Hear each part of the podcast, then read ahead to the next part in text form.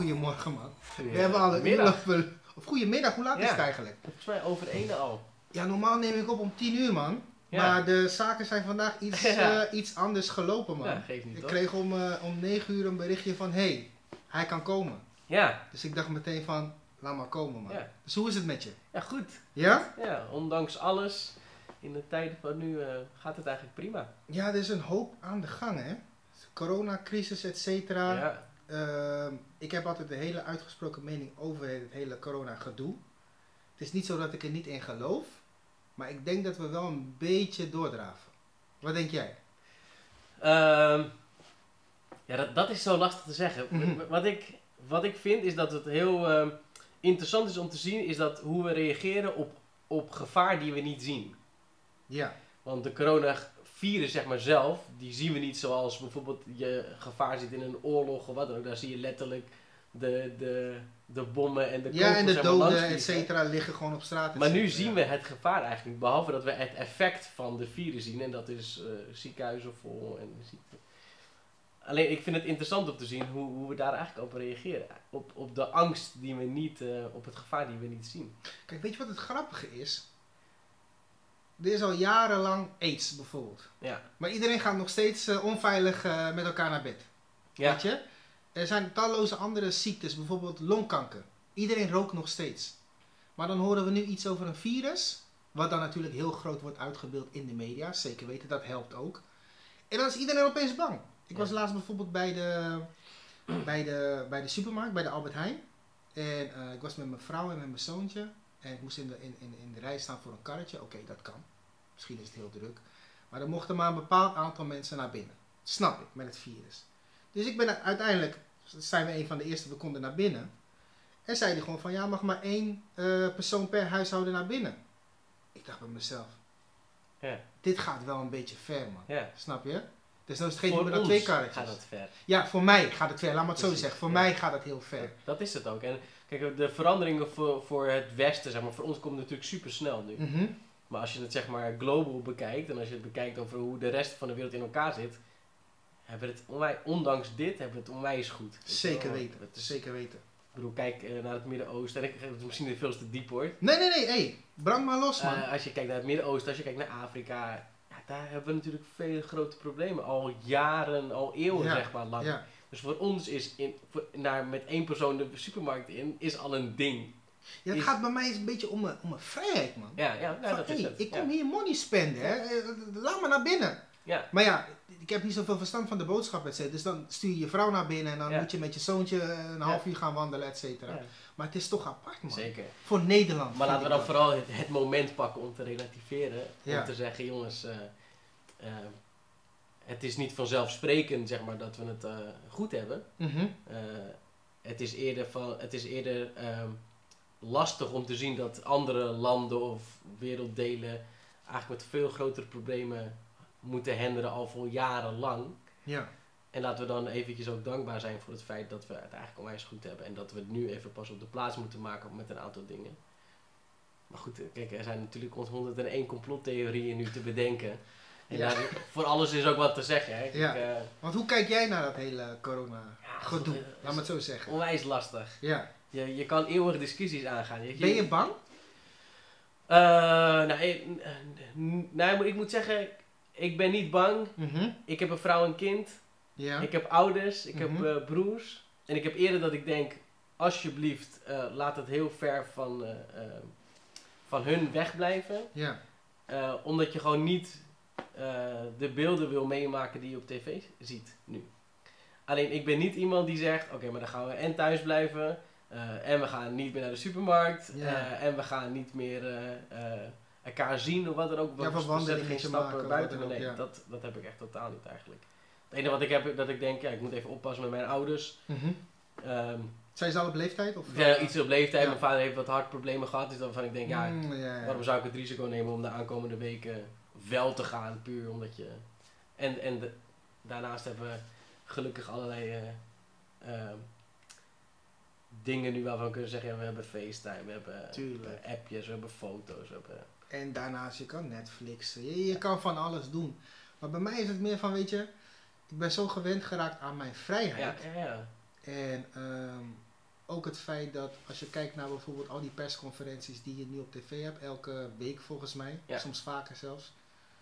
Ze komen ook niet echt over alsof ze weten waarover ze, waarover ze praten. Ja, dat is denk ik ook de angst. Ja, Ik, bedoel, ik, ik ben niet zozeer bang voor de virus, zeg maar, corona. Maar ik Mhm. ben- ik ben wel angstig voor wat er daar omheen allemaal gaat gebeuren of gaat veranderen de aankomende tijd. Of wat er nu al wordt gezegd. Daar ben ik wel eerder angstig voor dan voor de corona zelf. ja, ik denk dat ik dat ook heb. Want weet je, je kijkt altijd naar eh, de minister-president en je hoopt dat dat een leider is. Ja. Je hoopt dat hij weet wat er aan de hand Ja. is. En je hoopt ook dat daar gewoon een grote, sterke man staat Ja. en zegt van, hé luister dan. Kennis Dit is er aan de hand, precies. En eh, ehm, ik heb liever dat, dat, dan dat hij zegt van, hé, niemand gaat meer naar buiten. Niemand gaat naar buiten, alles gaat dicht, iedereen zijn bek houden en dit gaat er gewoon gebeuren. Maar nu is het van, ja, ik heb liever niet dat je naar buiten gaat en ik heb liever niet dat je, tuurlijk ga ik dan naar buiten gaan. Ja. Tuurlijk gaan dan al die jonge jongens eh, gaan naar buiten Ja. toe. Tuurlijk gaat dat gebeuren. ja, maar dan reageren we heel erg op emotie. Mhm. Of vanuit emotie. Terwijl zij eigenlijk zeggen, wij reageren vanuit wetenschappelijk bewijs of wetenschappelijk advies. En dat is de reden waarom wij dit zeggen. En, Ja. en wij denken voornamelijk, ja, maar wat voor effect heeft het op mijzelf dat dan? Ja. En dat is eigenlijk een emotie, emotionele uiting. Want dat- jij kan moeilijk zeggen, ja nee, wat, wat, het, eh, wat zij allemaal zeggen vanuit wetenschappelijk bewijs, nou dat is niet zo hoor. Dan ga ik toch naar buiten omdat je dat zegt. Het is meer een, volgens mij van een, een emotionele reactie. Want je zegt, ik voel me, je- want je zegt dat ik voel me beperkt in mijn vrijheid. Ja. Als jij dat zegt, dan heb ik juist het gevoel dat ik het moet doen. Weet je? Mhm. Dat Ja, precies, Eigenlijk helemaal niet onderbouwd. Nee, nee het, het- en het is ook meer van. ehm, ehm, de een zegt dit, de ander zegt dat, het Ja. RIVM zegt dan weer dit, en dan heb je weer die complottheorieën Ja, die zeggen ja. weer dat. Ik ben altijd wel iemand die een beetje naar complottheorieën kijkt. ik ook. Weet je, en eh, ik kan daar soms urenlang op YouTube naar kijken van gasten die dan zeggen van dit heeft met dit te maken. De een die zegt bijvoorbeeld van eh, dit is ook een strategie om het contant geld zeg maar te lozen. Zodat we allemaal, ja, Ja, dat zijn bijvoorbeeld wel dingen waar, waar, waarvan ik denk, ja, maar dit is inderdaad een perfect moment om dat in te gaan zetten. Wat ze al beetje bij beetje al gedaan hebben de afgelopen jaren. Maar ja, ik denk dat dat een voorbeeld is waarvan je kan zeggen, ja, maar dat is realistisch dat dat gaat gebeuren. Ja, en het is ook gewoon eng. Ik loop op straat en mensen zien me zeg maar 20 meter verderop. Ze doen gewoon vijf stappen alvast Ja, vooruit. ja. En ze draaien hun hoofd, hè. Ja, Ze willen niet naar mij kijken en eh, het is niet zo dat iedereen racistisch is of zoiets. Ze denken van, hé, hey, donkere jongen loopt langs. Nee, helemaal niet. Ze denken van, hé, hey, dadelijk gaat hij hoesten of zoiets. En- potentieel gevaar. Precies, man. En geloof me, je krijgt geen gezondheid als je niest hoor. Hey, kom op, man. Ja. Wat, wat doe je dan buiten? Ja. Ga ja. daar naar binnen, man. Ja, ja. Is ook, en ook weer die plaatjes die je ziet van, dan zie je één hand hier en een andere hand daar. Ja. Maar Anderhalve meter afstand, hè, want anders gaat er wat gebeuren. Ja. Ik snap het wel, je wilt voorzichtig zijn. Maar ik vind het soms zo, zo nep overkomen dat ik dan weer, dat is dan weer de emotie natuurlijk. Dat ik denk van, hé hey, gast, dit klopt niet man. Ja, maar je? moet je eens kijken naar de reactie eh, toen er werd gezegd, nou er zit wat aan te komen dat Ja. eh, eh, wat gevaarlijk is. Nou gaan we naar, kijken naar de reactie wat er gebeurde in de supermarkten. Iedereen ging voor eigen belang. Zo. Iedereen ging hamsteren Ja. en van alles. En ik ga niet voor je liegen. Ik ben ook gaan hamsteren. Niet heel veel. Maar dat kwam meer omdat... ehm, ik sprak bijvoorbeeld met, met Milano Koen- Koenders hier. En die zei ook van ik heb gehamsterd. Eh, een hele goede vriend van me zei ik heb gehamsterd. Mijn broer zei ik heb gehamsterd. Ja, Toen zei ik tegen mijn vrouw van... Hé, misschien moeten we eventjes naar de winkel gaan man. ja, En toen zijn we gegaan. Zijn we allemaal dingen gaan kopen. Die dan ook na drie dagen op zijn. Want je gaat meer eten. Je bent de hele dag thuis. En toen dacht ik ook bij mezelf van ja, weet je, ik, de dag erna ging ik weer naar de supermarkt, alles lag er gewoon. ja. ja. Er is gewoon niks aan de Ja, hand, lijkt Een reactie, eigenlijk. emotionele reactie. Heb je gehamsterd? Nee. Niet? Nee. Wauw. En waarom niet?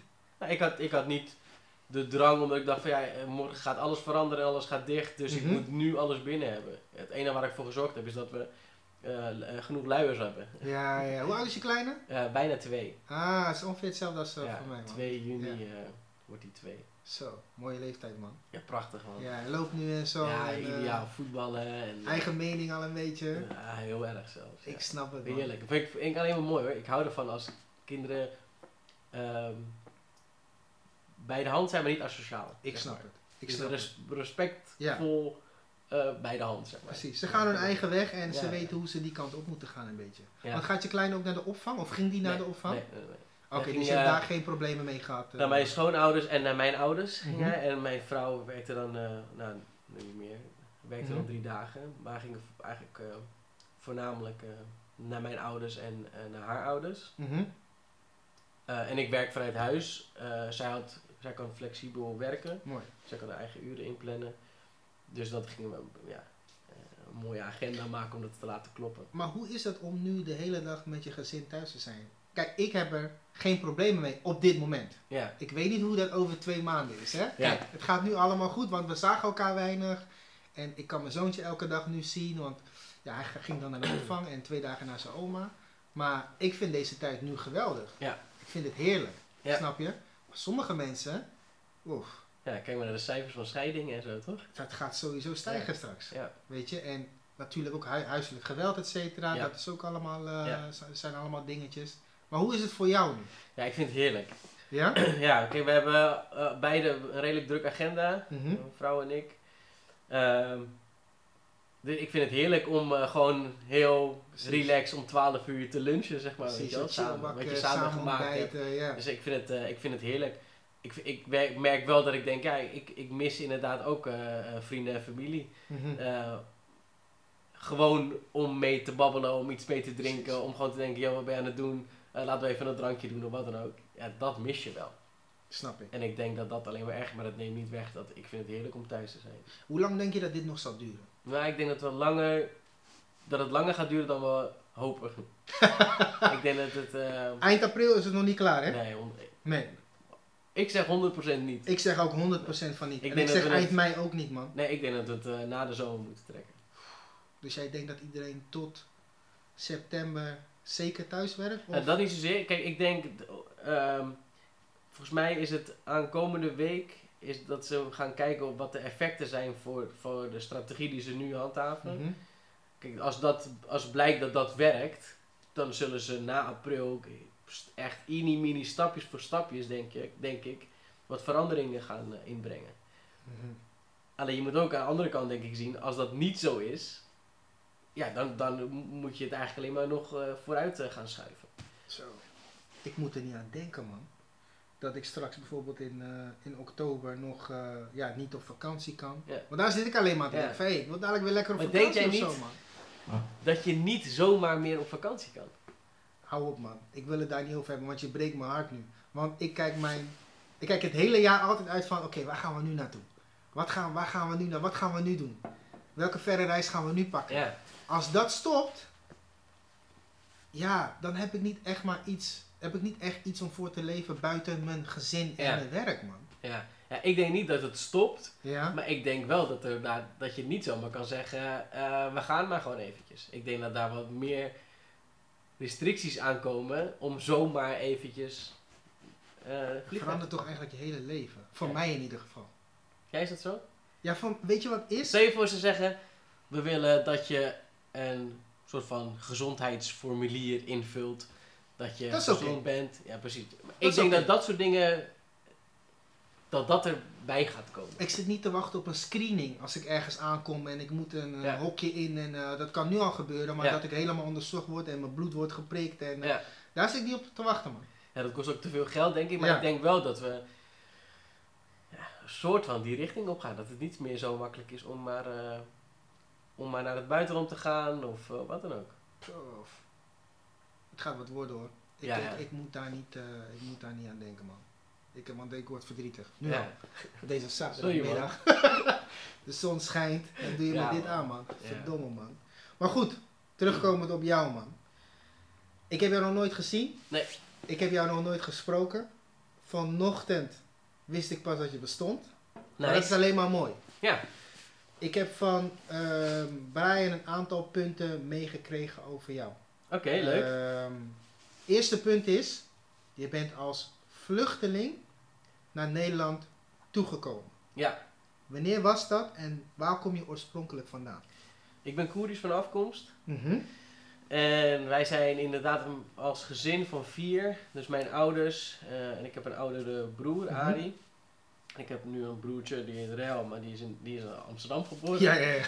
Eh, maar wij zijn met z'n vieren gevlucht vanuit Koeristan, dat is nu ruim 25 jaar geleden. Hm. Ehm, vanuit Koeristan. En eh, onze vlucht heeft eh, ja, twee jaar geduurd voordat we in Nederland... Twee jaar. ja. Want hoe, hoe is het gelopen? Want ik heb wel een vriend die is Afghaans. Die is ook gevlucht uit Afghanistan. Ja. En hij had me dat, dat verhaal een keer verteld en ik schrok me rot, man. Ja. Hij moest met de auto van hier naar daar en opeens moest hij bij een vreemde instappen en uiteindelijk belandt hij in Nederland, man. ja, het is een hele vervelende film is het eh, Ja. vluchten. Precies. Want je moet je voorstellen dat wij, zeg maar, eh, op dit moment eh, met de corona te, te maken Ja. hebben.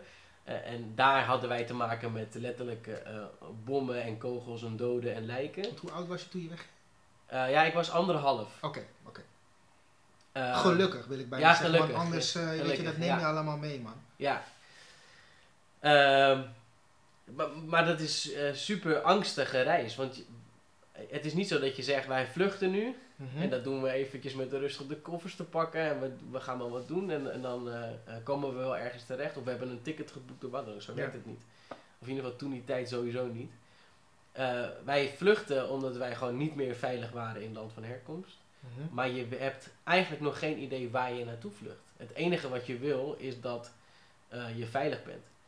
En ik weet zeker dat mijn ouders waren nooit gevlucht als Arie en ik er niet waren. Hm.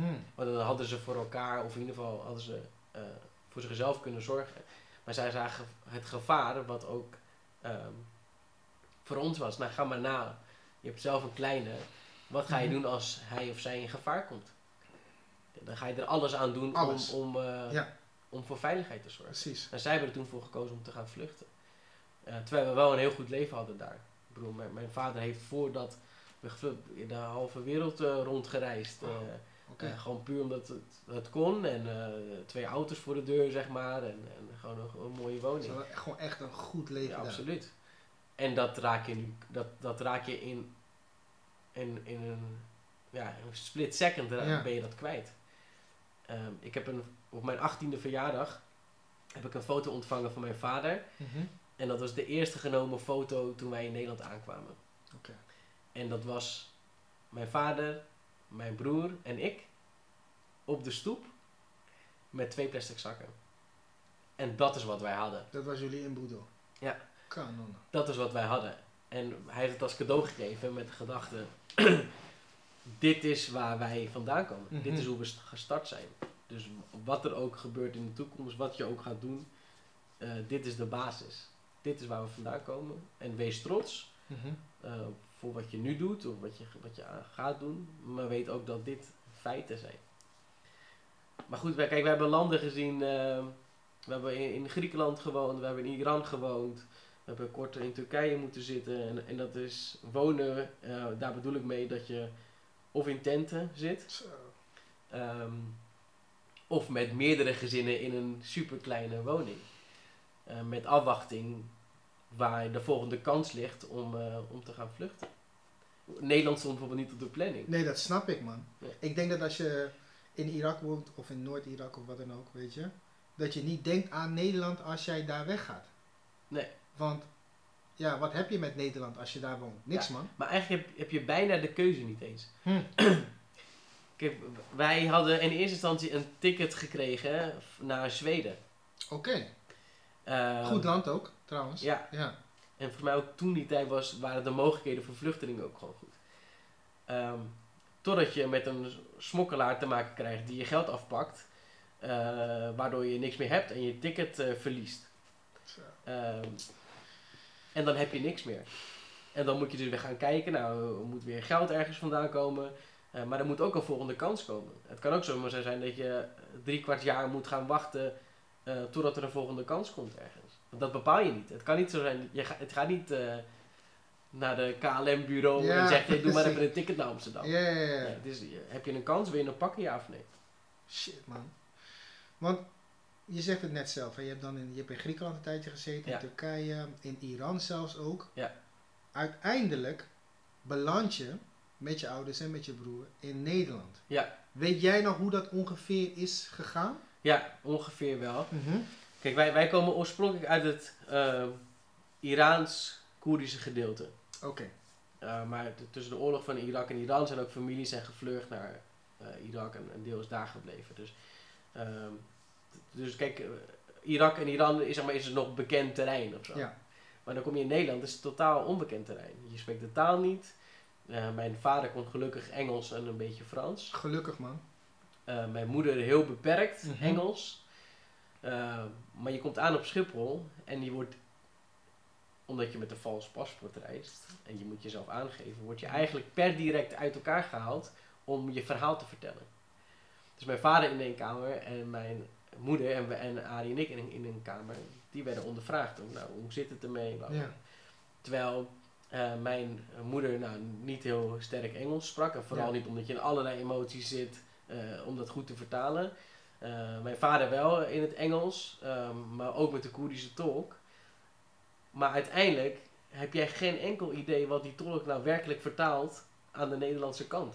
Dus als ik tegen jou zeg, nou zeg maar dat ik daar was. En jij zegt, nee, hij was ergens anders. Ja, Ja, dan zeg ik, ja. het zou wel goed zijn, geen idee. Dan kan je, allemaal achteraf kan je dat pas terughalen. Mhm. Maar dat was wel een feit. Ik bedoel, wij- waren totaal afhankelijk van anderen. Totaal afhankelijk van wat, of de ander het verhaal goed, wel of niet goed vertelt.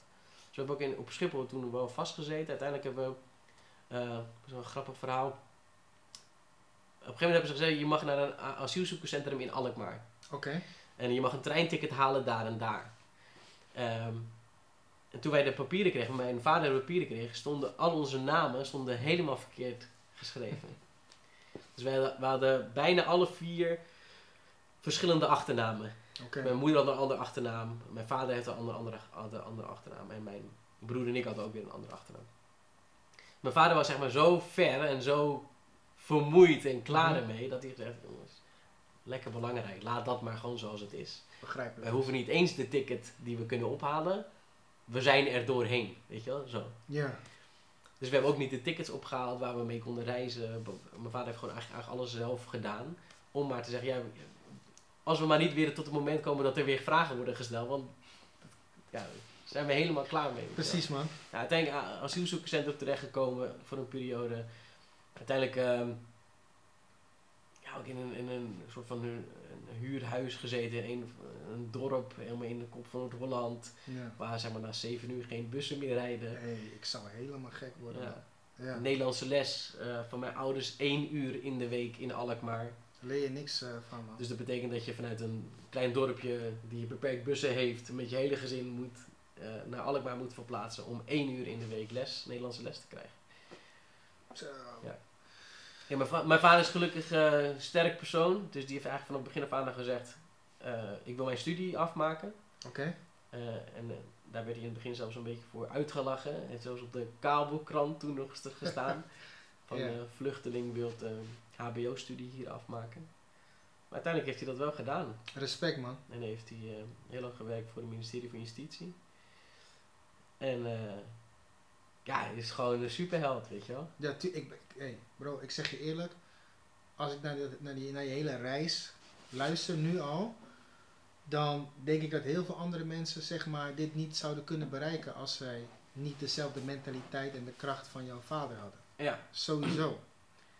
Maar wat voor mij ook heel interessant is, is, kijk, jouw ouders waren al volwassen, hè?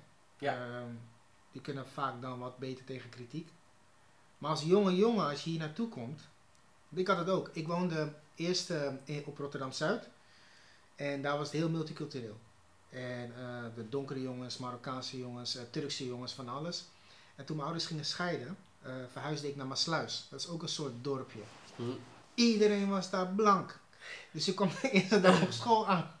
En iedereen keek me aan van, hé, hey, wie is dit? Volgens mij dacht ze dat ik een attractie was of Ja, zoiets. ja, ja. En ik echt van, hé, ja. wat is dit nou weer? En ik voelde me ook meteen al anders, man. En ik dacht ook bij mezelf, ik ga dit niet volhouden, man. Ja. Ik ga dit niet volhouden. Uiteindelijk is het me wel Hoe oud was gelukt. je toen? Ik was toen zes. Oké, ja. Ik was toen zes. En mijn broer was tien. Eh, uiteindelijk eh, ja, lukt het je wel, omdat je zeg maar mensen gaat zoeken die ook dan een migratieachtergrond hebben. ja. Dus ik ging heel veel om met jongens van Marokkaanse afkomst, eh Turkse afkomst. Ja, Ja. je, je bent dan een beetje samen. Ja.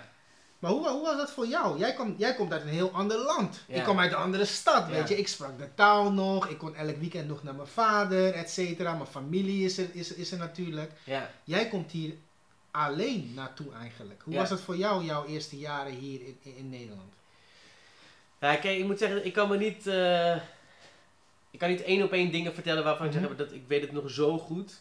Maar kijk, ik weet wel dat in het begin van. de- toen wij in Nederland aankwamen, waren mijn broer en ik nog steeds hoor. We waren super hecht, omdat Ja. je hebt natuurlijk een reis eh, meegemaakt. Dus we waren veel samen, zaten ook op de, samen op een, op een basisschool. Mhm.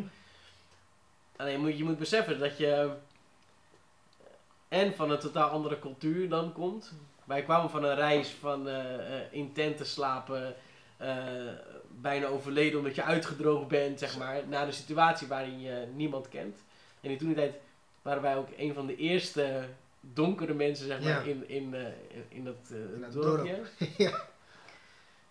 En ik had in het begin heel erg bewijsdrang, weet je wel. Dus ik, Ik ook trouwens. ja, heel erg. eh best wel veel gevochten, weet je wel, in, in het beginjaren van de, van de basisschool. Gelukkig ging dat ook snel weg, maar heel, veel, heel vaak wel ja, laten zien dat je er wel bent en dat, je niet, dat er niet mee, mee te zonnen is, zeg maar. Ja. Maar dat, dat is ehm, ja, heel lastig om te, om- te omschrijven, omdat je als kind zeg maar ook niet, soort van niet, niet beter weet. Omdat je, je, je gaat maar mee. Ehm, je probeert je, zeg maar, je plekje te veroveren. En de ene die, die gaat juist heel erg eh, eh, introvert. En ik was Mhm. juist heel erg dat ik dacht, ja, maar ik moet bewijzen dat ik er ben en dat ik eh, iets kan, zeg maar. Ja, precies. eh, Mij uitte dat een beetje in, in beginjaren met eh, redelijk wel veel ruzie maken en, eh, en eh, laten zien dat je sterk bent, zeg maar.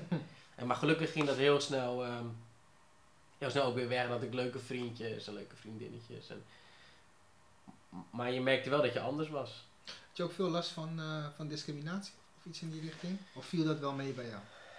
Ik had daar zelf wel heel veel last van. Ja, Ja. ik denk dat ik nu pas kan zeggen dat dat zo was. Hm. Toen merkte je Ik, dat merk, ik denk niet dat ik toen he- heel erg heb gemerkt dat ik ehm, dat de discriminatie ook iets dergelijks was. niet. Gelukkig man. Ja, Ik merkte dat wel heel veel, maar ik heb natuurlijk ook een hele donkere huidskleur.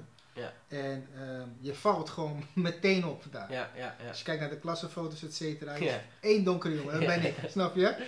En eh, ja, af en toe die opmerkingen waarvan je dacht van... Hé, hey, hoe kom je hierop dat je me Ja. zo uitschat? Ik ben nog jong. Zelfs ik dacht zo van, hé, hey, ik ben, nog, ben Ja. 7, 6 Maar jaar, voelde man. je dat toen al? Ja man, Ja. Ik, voelde me, ik voelde me anders. Ik, ehm, ik heb zelfs een hele lange periode gehad dat ik, dat ik niet meer eh, donker wilde zijn man. Dat ik dacht van, hé, hey, ik wil lijken op hun, want dan heb ik deze problemen niet meer. Snap je? Het is pas ehm, veranderd toen ik weer heel veel met mijn vader omging. En eh, ja, hij is heel erg van eh, trots zijn op je kleur. En eh, bij hem in de buurt zijn, woonden er ook heel veel donkere mensen. En we zijn uiteindelijk ook weer terug verhuisd naar Rotterdam. En dan merk je pas van, hé, waar, waar was ik met mijn hoofd man? Dat ik die gedachten ooit heb gehad. Dat kan ik me nu helemaal niet meer voorstellen. Maar ik merkte dat wel echt heel veel toen ik daar ja, de eerste jaren woonde. Maar ja, mijn moeder wilde me ook gewoon een ja, goede en prettige jeugd Ja, snap ik heel goed. Het was ja. een hele rustige buurt. Eh, er gebeurde heel weinig. En de buurt waar ik vandaan kwam was vroeger de oude hoerenbuurt van Rotterdam. Snap je? Ja. De prostituees liepen daar gewoon rond in die tijd. Voor, voor mij hoor. Maar eh, ja, ook heel veel geweld en heel veel criminaliteit, et Ja, cetera. ja, Dus ik snap ook wel dat zij vertrok. Ze wist ook niet beter. Ze wilde natuurlijk ook heel ver weg zijn van mijn vader, want ze gingen uit elkaar natuurlijk. Ja, ja, ja. Het was ook geen nette scheiding, om maar zo te zeggen. Dus ik snapte het wel. Maar of ik dat nu ook voor mijn kinderen zou doen, ja. ik denk het niet, man. Ja. Ik denk het niet. Kijk, de situatie maakt de mens ook een beetje. Ja, De situatie is nu ook gewoon anders. En, ja, en ehm, ook, ook, ook als je kijkt naar ehm, de situatie van vluchtelingen. Zeg maar, de, Mhm. de naam vluchteling is al een totaal ander begrip dan dat het toen was. weet Zeker. je wel. Nu, nu halen we alles uit de kast en dat is ook eh, goed hoor. Mhm. We halen alles uit de kast om, eh, om zo snel mogelijk te integreren en, Mhm. en dat soort dingen. Ja, dat was toen niet echt totaal anders. ja. In jouw geval denk ik ook. De, de, de discussies die je nu hebt, Mhm. die waren er volgens mij eh, toen die tijd vele malen minder of misschien wel helemaal niet. eh. Ik had het gevoel dat, dat, dat, dat de donkere mensen dus la- laat me zo zeggen, gewoon de buitenlanders, dat wij niet echt het gevoel hadden dat wij ehm, wat te zeggen hadden hier. Ja, Dat gevoel heb ik nu.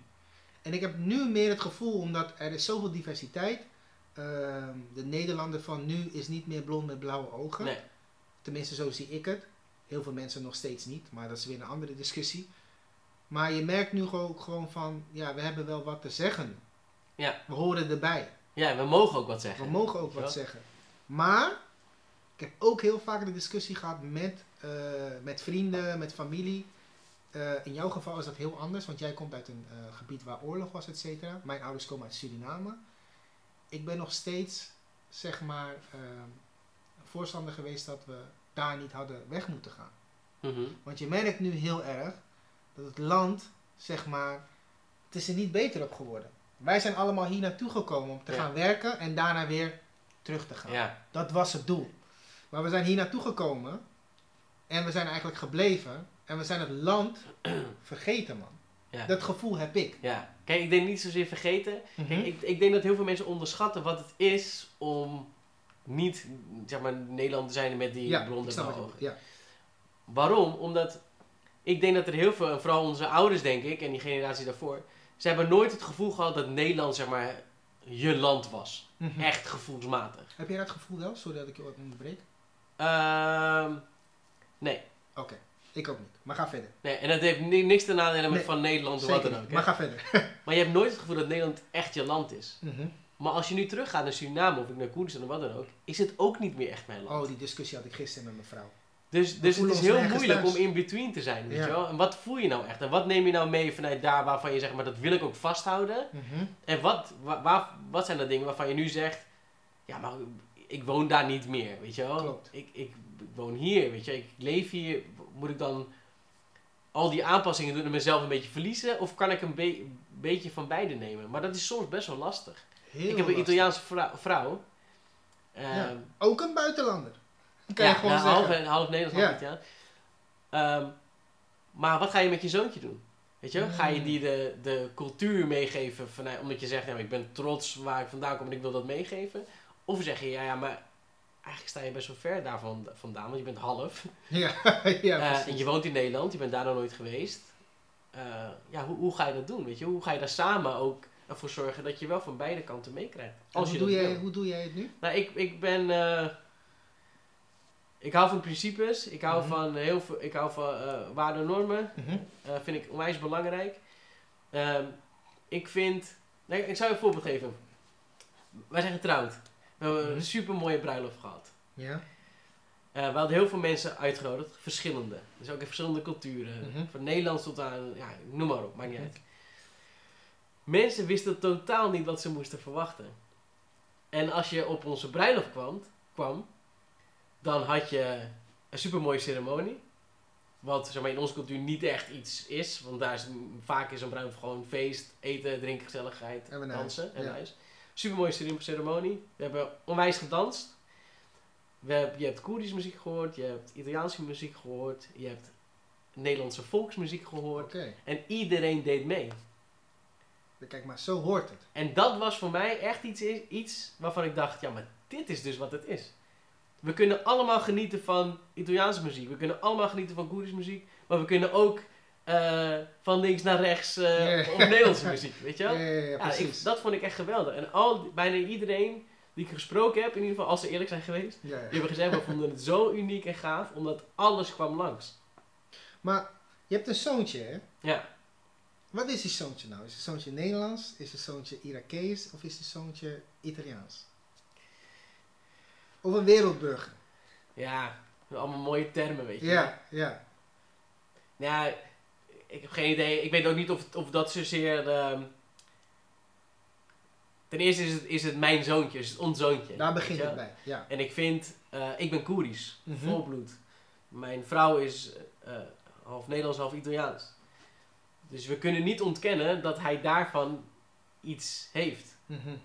En het van het Italiaanse, en van het Nederlandse, en van het Koerdische. Waarom kunnen we niet gewoon zeggen, laten we best of both worlds, zeg maar, pakken. En alles waarvan wij zeggen, dat vinden wij belangrijk. En dat past ook bij ons als gezin, zeg maar. Mhm. Eh, met niet te vergeten dat ik vind dat Eh, ik, ik, ik wil heel graag dat hij van de eh, Italiaanse cultuur dingen weet. Dat hij weet over de Nederlandse geschiedenis. Dat hij Mhm. weet over wat Koerdistan nou eigenlijk is. Ja, precies, ja. Maar moet je daar per se een naam aan geven waar je dan per se vandaan komt? Nee. ehm, Kijk, op papier is in Nederland. Ja, ik ook. Maar Ja. wat we net al zeiden, laten we het op mij reflecteren. Zullen ze mij ooit echt zien als een Nederlander? Nee. Nee.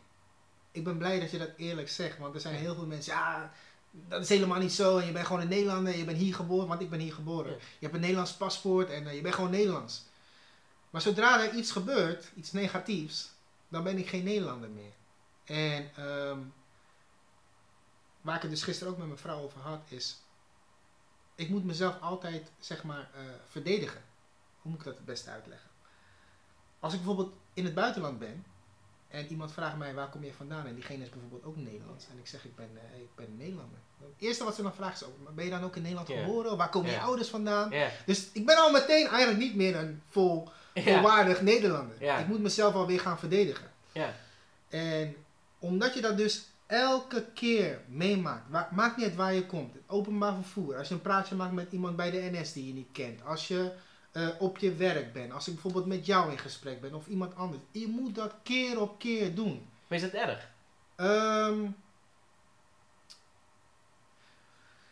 of dat erg is, aan de ene kant niet, want ik ben heel trots op mijn afkomst, Surinamers zijn. Heel trots, echt heel trots. Maar aan de andere kant ehm, vind ik niet dat als jij mij soort van ziet als volwaardig Nederlander, dat ik de hele tijd moet uitleggen hoe ik dan Nederlands ben. Want als ik ze dan uitleg dat ik bijvoorbeeld niet in Nederland geboren zou zijn, dan verandert al gelijk het hele beeld van mij.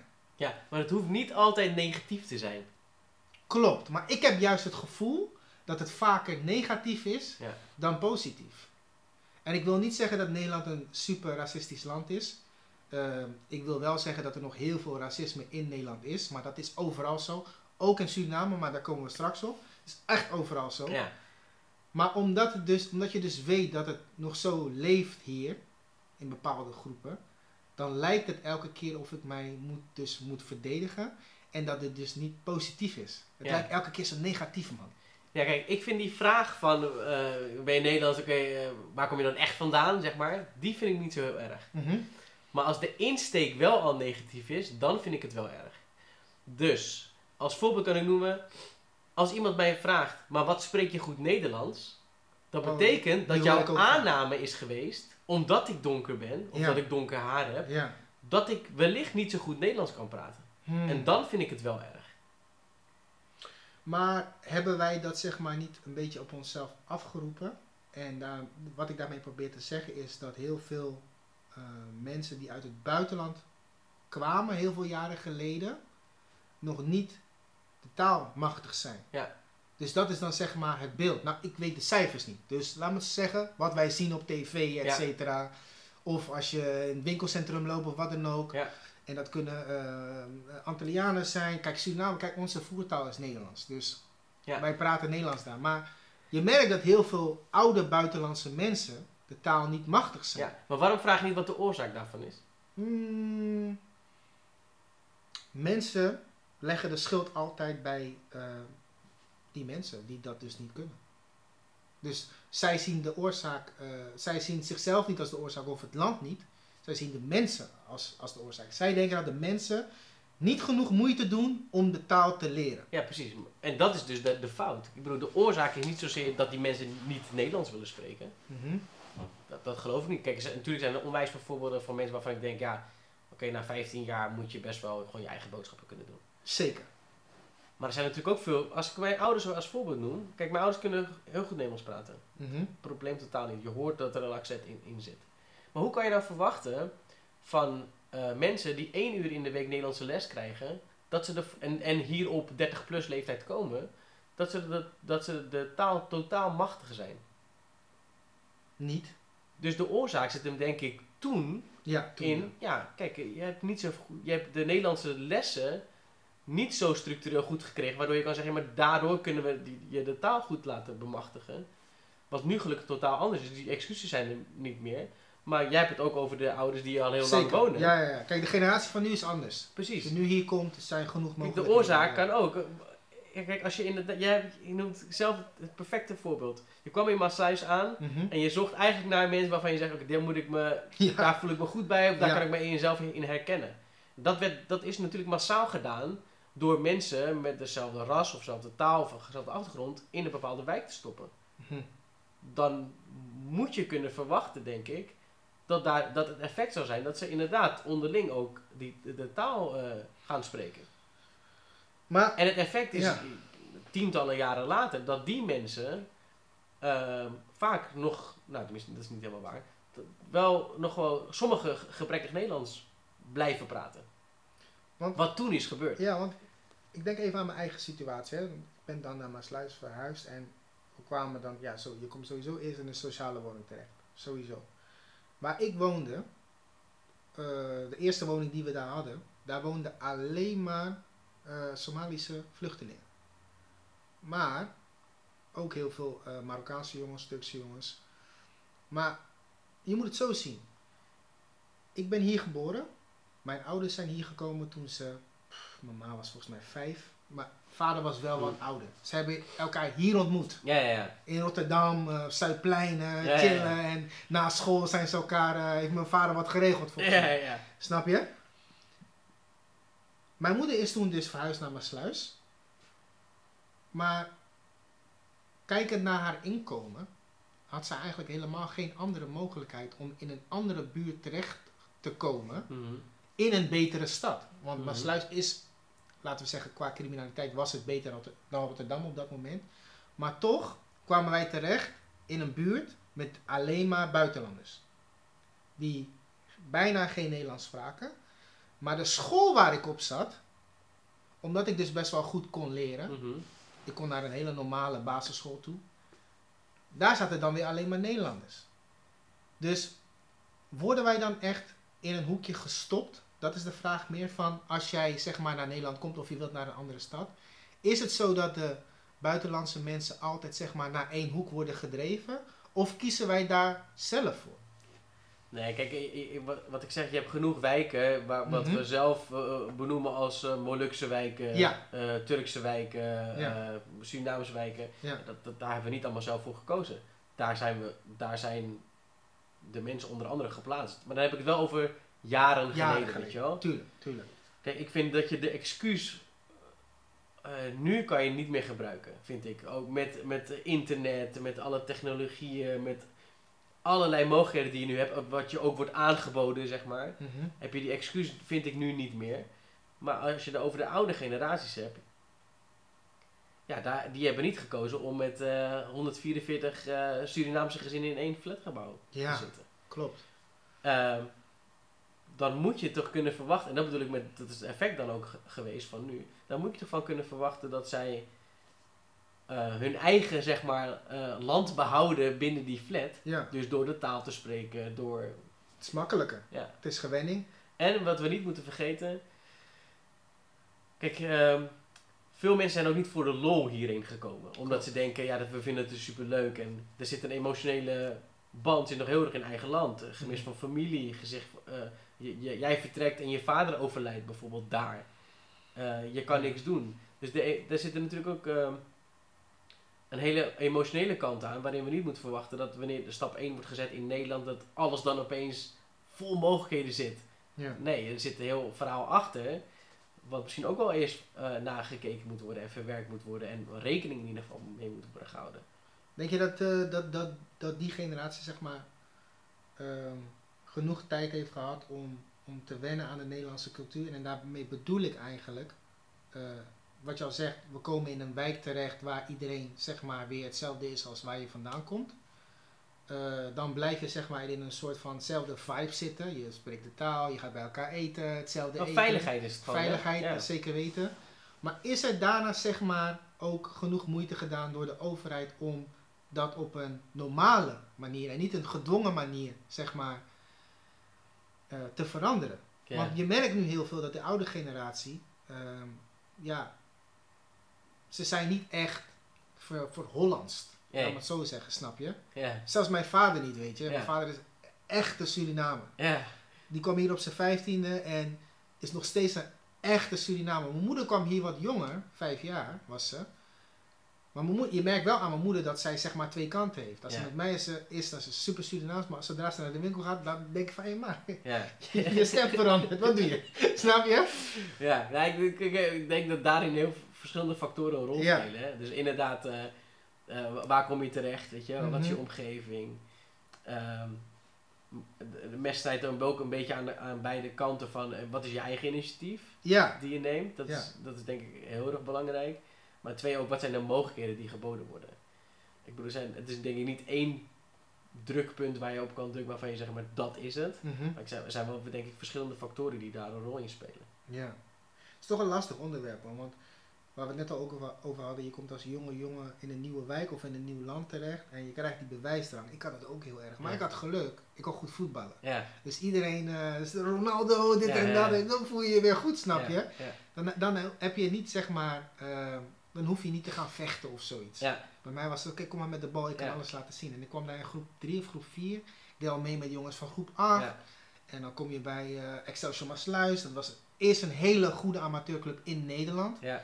Ik had daar bijvoorbeeld te maken met Erik Gudde. Dat was mijn trainer toen. Eh, die is nu eh, algemeen directeur bij de KNVB. Ja, ja, ja. Wouter Gudde was er, die is nu directeur bij Groningen.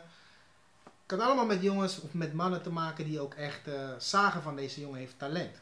Snap je? Hoe was het voor jou? Want ik weet ook dat je bij AZ hebt gespeeld. ja. Hoe ben je daar uiteindelijk gekomen? Nou, ik, eh, in, eh, ik vroeg had ik heel lang haar. Oké, dat toen, kan ik nu niet zien man. Nee, totaal. Dat moet je ook niet willen. Maar toen in, in Griekenland noemden ze mij al de kleine Maradona. Oké. En nee, ik heb altijd heel op, van jongens maar al gevoetbald. Dat was Mhm. echt zeg maar, mijn liefde, maar misschien ook wel een uitlaatklep, zeg maar. Ja. En ehm, nou, eerst in de jeugd gewoon bij eh, de, de lokale clubs gezeten. Toen inderdaad om eh twaalfde uh, bij AZ terechtgekomen. En ik was ook een, volgens mij een van de eerste uit dat, die omgeving, zeg maar, van, die, die dan naar een profclub ging. En daarvoor wel weer de Noord-Holland selecties en Ja, dat soort dingen. ja, ja. maar dat, dat was... ja, dat, dat was... Alles toen, weet je wel. Tuurlijk. Dat was en, en inderdaad een stukje wat jij zegt van eh, kijk eens, Mhm. weet je wel, zo. Maar ook wel heel erg eh, naar je ouders toe, weet je, dat- dat je denkt, ja man, eh, trots maken. Ja, precies. Ja, ja. Eh, ja, dat, dat, dat, ja, dat was echt. voetbal, voetbaltijd was echt sowieso een van de mooiste tijden van, je, van mijn leven. Omdat je, je maakt zoveel verschillende dingen mee. Je maakt zoveel mooie dingen mee. Minder leuke dingen ook wel. Maar Tuurlijk. Ja, ja, dat was eh, een mooie periode. ja want, want die periode bij AZ, hoe lang heb je daar gespeeld? Eh, ik kom uit de lichting van eh Ron Vlaar. Oh, dus je hebt ook met Ron samen gespeeld? Ja, ja, met Oké. Indiaan in. Goeie speler, Maharis. Ja, Ja, man, ja, gek. zo. ja, ja, te gek. Ja, ik heb al een aantal jaar gevoetbald bij AZ. Uh-huh. Maar ik, ik had ook wel een soort van ehm plankenkoorts. Ja? Ja, Liet je dat ook zien? nee. Nee ik nee. had het ook, hè. Dat weten heel veel mensen niet. Ja. Maar ik had het ook. Ik was, ik was altijd gestrest voor een wedstrijd. Ja. Altijd. Ook voor een training. Maar ik liet het niet zien. Ja, na training had ik dat niet. Ik heb zelfs een paar keer dat, dat een trainer naar mij toe kwam en die zei van ja, hoe kan je nou dit laten zien in een training Mhm. en dat het in het, in het veld of in de, tijdens de wedstrijd niet helemaal uitkomt. Ja, bij mij was het... Het kwam er in de wedstrijd wel uit, maar ik kon nog meer. Ja, ja, ja, precies. Weet je, dus het was wel goed. beperken. Precies, het was wel goed genoeg voor eh, waar ik speelde. Kleine profclubjes hier Ja, en daar ja. en in het buitenland. Maar als ik die angst niet had, dan was het misschien Ja. nog meer. Ja, ja, herkenbaar. herkenbaar. Mhm. Maar goed, ja, kijk, geen idee waar dat dan vanda- vandaan kwam. Mhm. Maar eh, ja, ik, ik had wel dat ik eh, veel meer kon dan, het, dat ik, dan dat ik liet zien. En dat dat ook misschien wel, eh, juist omdat je de lat te, te hoog legt voor jezelf, dat je te graag wil presteren, dat je te graag wil laten zien dat je het kan. Waardoor je ja, ja, ook eh, niet meer de, het, eh, de plezier zeg maar, voelt en, Ja. eh, en ziet. Ja, dat is wel echt een probleem en dat, daar leer je ook wel mee omgaan. Maar goed, kijk, de tijden dat wij zeg maar speelden, daar had je niet de, de individuele begeleiders en En alle begeleiding die je nu zeg maar krijgt. Andere faciliteiten. Andere van, ja, 100%. AZ heeft nu echt een super Ja, mooi trainingscomplex. Ja, ja, Mijn, mijn broer is teammanager bij het eerste. Oh, serieus? Van, van. Oké. En ja, ik, hij heeft me wel, meegenomen zo in Mhm. het jeugdcomplex van nu dan. Ja, dat is te, te gek. Is Anders, hè? Ja, ik heb ook bij Ajax gevoetbald en de, de toekomst is... Mhm. Ja, alles, alles, alles wat, er aan de, wat bij de, de prof, zeg maar, het eerste wordt, wordt aangeboden, dat wordt ook aan de jeugd aangeboden daar. Ja, dat is, dat is ondenkbaar, zeg maar, toen ik nog... eh Ja. dat klinkt wel echt heel oud. maar goed, Ze zijn ook best oud, hè? Vergis je niet, hè? ja. wel of niet? Wel, man. Ja, nee, Ja. ik voel me niet oud, man. Ik merk het verschil met de generatie van nu, dus die jongens van 18, 19. En als ik dan in gesprek ga met zo iemand, dan merk ik echt van zo. Hele andere prioriteiten, hele andere denkwijze. ja. En dan denk ik wel van, hé, hey, zo, ik, ik heb al twee grijze haren ook nog eens. En dan denk ik van, hé, hey, waar gaat de tijd, man? Ja, het gaat heel snel. Eh, Ik merk vooral dat de tijd snel gaat wanneer je een kleine hebt. Dat ook nog eens, man. Dat je denkt, Ja. hij wordt nu al twee, weet je. Ja, en bij mij komt er nog eentje aan, over Oké, twee maanden ook nog eens. Thanks, man. Dus eh, het is anders. Ja, ja, 100%. Maar ik zou, ik heb nu dan ook een zoontje. Zou je willen dat je zoontje ook gaat voetballen of niet? Hij, hij vindt de bal eh, Oké. heel leuk en heel interessant. Met zijn voeten nu of met zijn handen? Nee, nee, met zijn voeten. Oké, die van mij met zijn handen, maar dus ik weet niet wat dat gaat maar ik hoop het niet, man. Maar eh, ja, hij vindt voetbal heel leuk. En ja, Mhm. ik, vind- ik, ik vind eh, de voetbalwereld heel erg interessant blijven. Mhm. Ondanks dat mijn einde zeg maar eh, niet heel positief was. Eh, ik, ben, ik ben dan geopereerd aan mijn, eh, mijn knie. twee keer mijn kruisband geopereerd. Waardoor de operaties ook niet goed gingen. Echt tot aan hartstilstand aan toe zeg maar. Wow, wow, wow, wow, wow, Ja, wow, ja. wow, timer. De hartstilstand tijdens Ja. de operatie? Nou, niet tijdens de operatie. Ik, ik, eh, werd voor de derde keer uiteindelijk geopereerd. Ehm, ik zou een donorpace krijgen. Zo. En, ehm, maar de pace brak tijdens het plaatsen al. Waar, waar ben je geopereerd? Ja, ik ben even de naam van het ziekenhuis vergeten. Oké, het was in een ziekenhuis, niet bij een privékliniek Nee, niet eh, bij mijn oom of zo. Oké. Ehm, en daardoor moesten die, die pace herstellen. Mhm. Waardoor er steeds meer morfine werd toegediend. Omdat ja, zo'n operatie duurt anderhalf uur. Ja. En dat werd uiteindelijk vijf en een half uur. Bro. Ja. Dus eh, eh, tot aan paniek aan toe. En eh, weet ik veel, druk en, en lucht. en weet ik wat allemaal erop en eraan. Mijn moeder zei, die, heeft, die zei van ja, ik dacht het is klaar. Klaar. Die werd ook eh, weggehaald letterlijk. Zo van, we moeten er nu echt bij. Ja.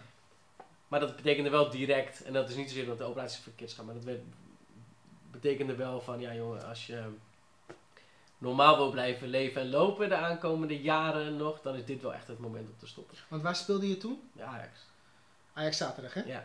En dat was ook het moment dat er eigenlijk de stap naar het buitenland werd Ja, gemaakt. maar dat hoorde ik dus ook. Is dat jij was toen volgens mij 26 of 27, Ja. zoiets. En je komt volgens mij naar het Midden-Oosten, Ja. als het goed is. Nou, hoe, hoe, hoe dat kwam, ik werd geselecteerd voor het Koerdisch elftal. Oké, En, en er, is een WK voor niet erkende landen. dat WK ken ik. Volgens mij doet Armenië Ja, ook mee. heel veel verschillende Ja, landen doen ja. mee. En het was toen in Zweden. Hmm. werd ik voor geselecteerd en eh, ik heb gespeeld, weet je wel. En eh, ja, daar val je snel al op omdat je een, een soort van andere manier van voetbal hebt. Precies. Dus al die clubs, die vonden dat ook interessant. Vanuit daar werd ik geop eh, geopereerd. geselecteerd voor het Iraaks elftal. Oké, en dat was toen onder Zico, de oude dus dat was echt het... eh, Ja, nee, ja. Oké, ja. En toen gingen we er ook een week eh, naar Zweden en een week naar Bagdad. Ehm, ja, sick ja, ervaring. snap ik, snap ik. Maar dat was ook in de tijd dat het gevaarlijk was. Dus Hmm. zeg maar. de- Twijfelde je niet om te gaan? Of dacht je van, Nee, nee, nee. oké, avonturier dus. Oké. Ja, ja, ik vond echt. Ja, je moet je voorstellen dat eh, de spelersbus werd begeleid door twee legerauto's achter. Met eh, van die, eh, weet ik veel, hoe noem je dat? Eh, erop, weet je wel. eh, man, En daarvoor nog twee politieauto's, weet je wel. Dus dat is echt.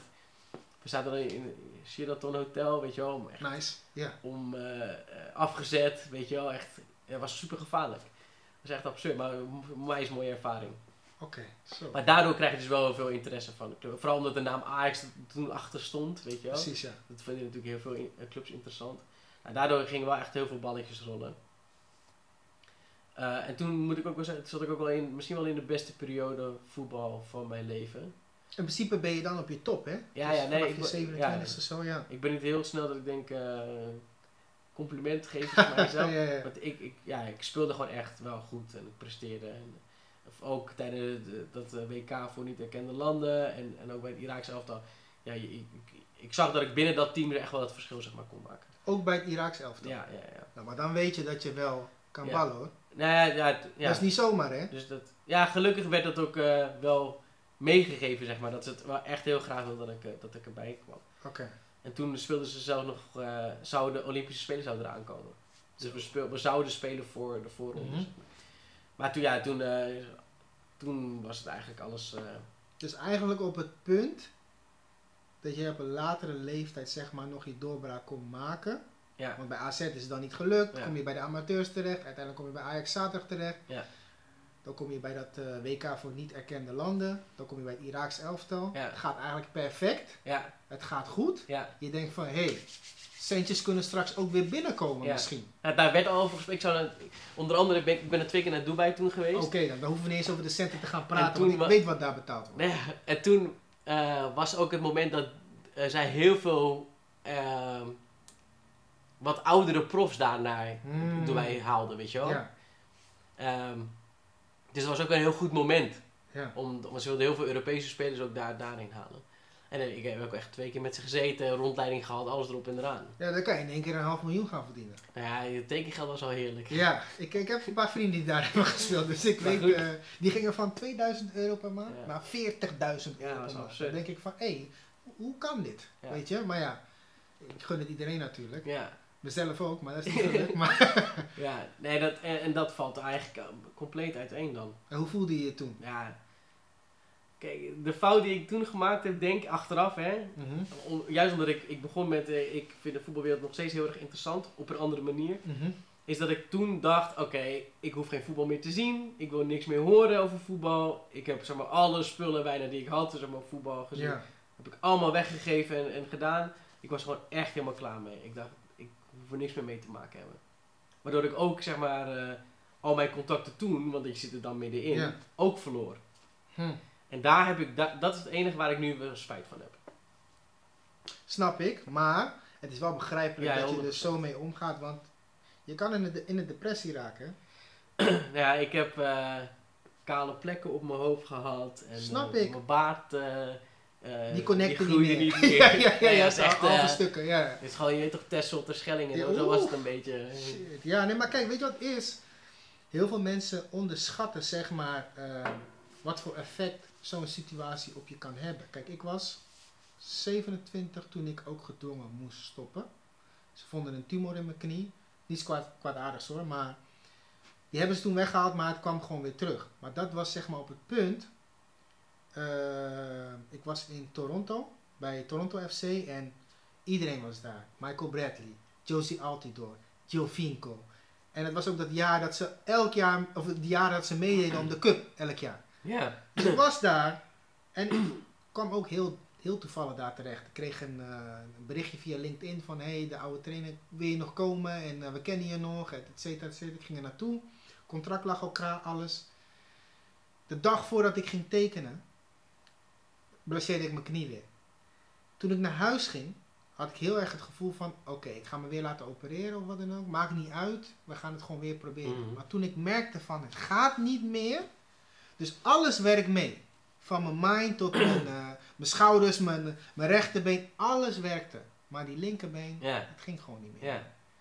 Toen kwam ik ook in een fase terecht van, hé, hey, wat ga ik nu doen man? Ik heb mijn studie niet afgemaakt.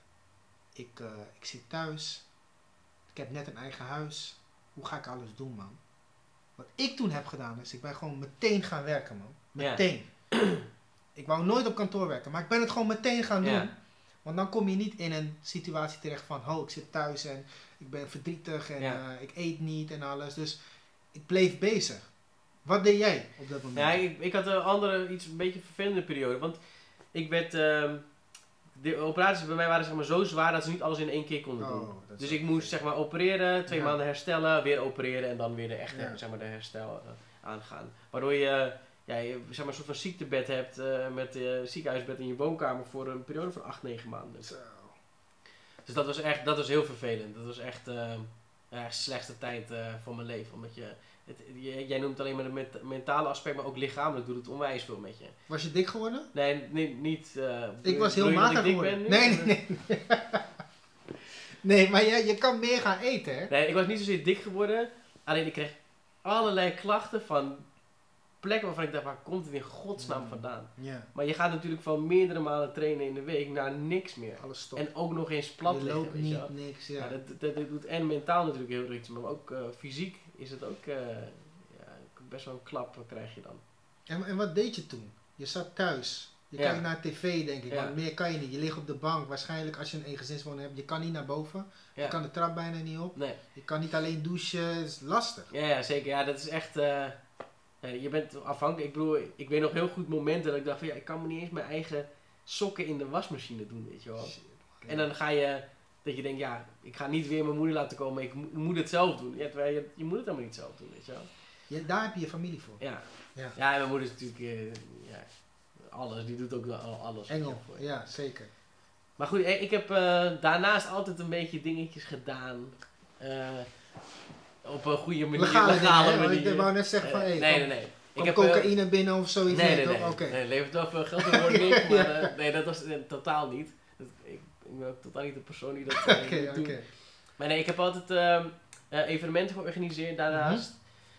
Ehm, ik heb van alles en nog wat proberen te starten. Van eh, webshops met eh, waterflessen met fruitinfusen erin. Tot aan Een soort Tommy Taylor shopping eh Ja, ja, eh, echt, Zulke eh, artikelen. van, Ja. van alles en nog wat. En, eh, ik, dat, vind ik, dat vind ik gewoon heel leuk om te doen. Ja. Dat vond ik toen ook. Dat was wel een soort van uitlaatklep. Evenementen eh, had je toen veel meer tijd om aandacht aan te besteden. Dat ging toen ook heel goed. Dus dan heb je al meteen een, wel een positieve switch, switch die je zou kunnen maken. Dus er kwam wel wat geld binnen. Ja. Oké, ja, dat is mooi. ja mij dat niet. was, eh, Ik was arm.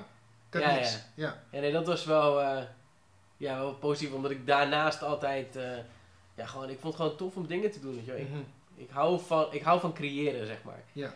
En op, dat kan een evenement zijn, maar dat kan ook een totaal nieuw idee zijn. Dat kan ook een webshop zijn. Creëren is gewoon echt, ja, dat vind ik echt tofste om te doen. En dat deed ik toen eigenlijk al. Dus dat was wel, eh, ja, dat was en een inkomen en iets waar je mee bezig was, maar ook iets waarvan je kan zeggen, ja, daar kan ik mijn tijd en energie insteken wat ik niet meer in voetbal kan doen, kan dan wel in dat soort dingen. En de drang om dan te presteren is dan ook heel groot. Hmm. Omdat de drang om te presteren, zeg maar, voetbalwijs was, was, was er al. Ik dacht, Ja. dacht, ja, je moet het laten zien. En, en dat is dan nog, misschien nog wel erger, omdat je denkt, oké, daar is het niet gelukt, dus moet ik nu dubbel zo hard laten zien Snap dat het werkt. Maar wat voor evenementen moet ik denken? Als je Ja. evenementen organiseert. Verschillende. Dus je kan denken aan eh, eh, clubavonden Mhm. met eh, eh, SFB en Broederliefde en Oké. heel klein. En Ja. Eigenlijk alle artiesten, voornamelijk urban artiesten, hebben we wel, wel gehad, zeg maar. Ehm, tot aan culinaire, culi- culinaire evenementen, wat lijkt op, eh, je hebt Amsterdam Kookt bijvoorbeeld, Ja. of Rollende Keukens, Mhm. maar dan in het kleiner, Ja. in, in de, want ik doe voornamelijk de evenementen in de Kop van Noord-Holland. Mhm. Eh, ja, dus dat, zijn, dat soort verschillende evenementen deed ik. En ook verschillende muziekstijlen. eh, nou, van culinair tot aan echte clubavonden. Dat is dope. En doe je dat nog steeds? Ja. Of, oké. Ja. Want, want, hoe kan ik jou nu het beste omschrijven? Want er zullen vast een hele hoop mensen nu kijken en die denken, oké, dat is een vluchteling, hij heeft eh, gevoetbald en eh, dus oké, is misgelopen, zoals bij heel veel jongens die hier Ja. komen zitten. Maar wat is het nou precies wat je nu doet? Ja. Hele goede en leuke vraag. Ja. Ja, het is, het is, ehm, mijn valkuil is, is, is dat ik heel veel dingen heel leuk vind om te doen. En ik vind, het ook, ik vind het ook heel leuk om dingen die ik bedenk uit te voeren. In plaats van dat het bij een gedachte blijft. Mhm. En tegenovergestelde daarvan is dat het natuurlijk wel heel lastig om, is om, dan om uit te leggen, ja, wat doe je dan precies? Ja. Of hoe kan je ervoor zorgen dat alles dan een soort van rode lijn krijgt ergens? Ja. Dat, dat heb ik nu gecreëerd door, ik heb een, eh, een marketingbureau dat heet Bite Lemons. Mhm. Eh, ik noem het een creative marketingbureau, omdat ik, eh, ik ben niet zozeer eh, bezig met marketing in de zin van we gaan kijken naar cijfers en SEO en we gaan adverteren flink en dat. eh, Ja, want zo ken ik marketing. Ja. Zo heb ik het, Ja. gewoon meegekregen naar het boek en Ja. Google Ads en Ja. dan komt het wel goed. Precies. Ja, Ehm, ik vind dat niks aan. oké. Omdat ik vind... Kijk, marketing heeft een hele creatieve rol, vind ik. Want marketing moet ervoor zorgen dat je ergens zichtbaar wordt. Want zichtbaarheid creëert interesse uiteindelijk. Ja, precies. Als we allemaal hetzelfde doen wat in het boek stond... Mhm, dan valt dus niemand meer op omdat iedereen hetzelfde doet. Precies. Ik vind de creatieve rol daarin heel erg tof om te doen. Om te gaan kijken hoe kunnen we uiteraard gebruik maken van die basis. Maar hoe kunnen we ervoor zorgen dat we op een creatieve manier ook opvallen. En dat we het toch iets anders laten doen. Of gaan doen dan anderen doen. Eh, en het hoeft niet zozeer heel grootschalig te zijn dat je zegt eh, iedereen gaat naar rechts, dus wij gaan per se naar links.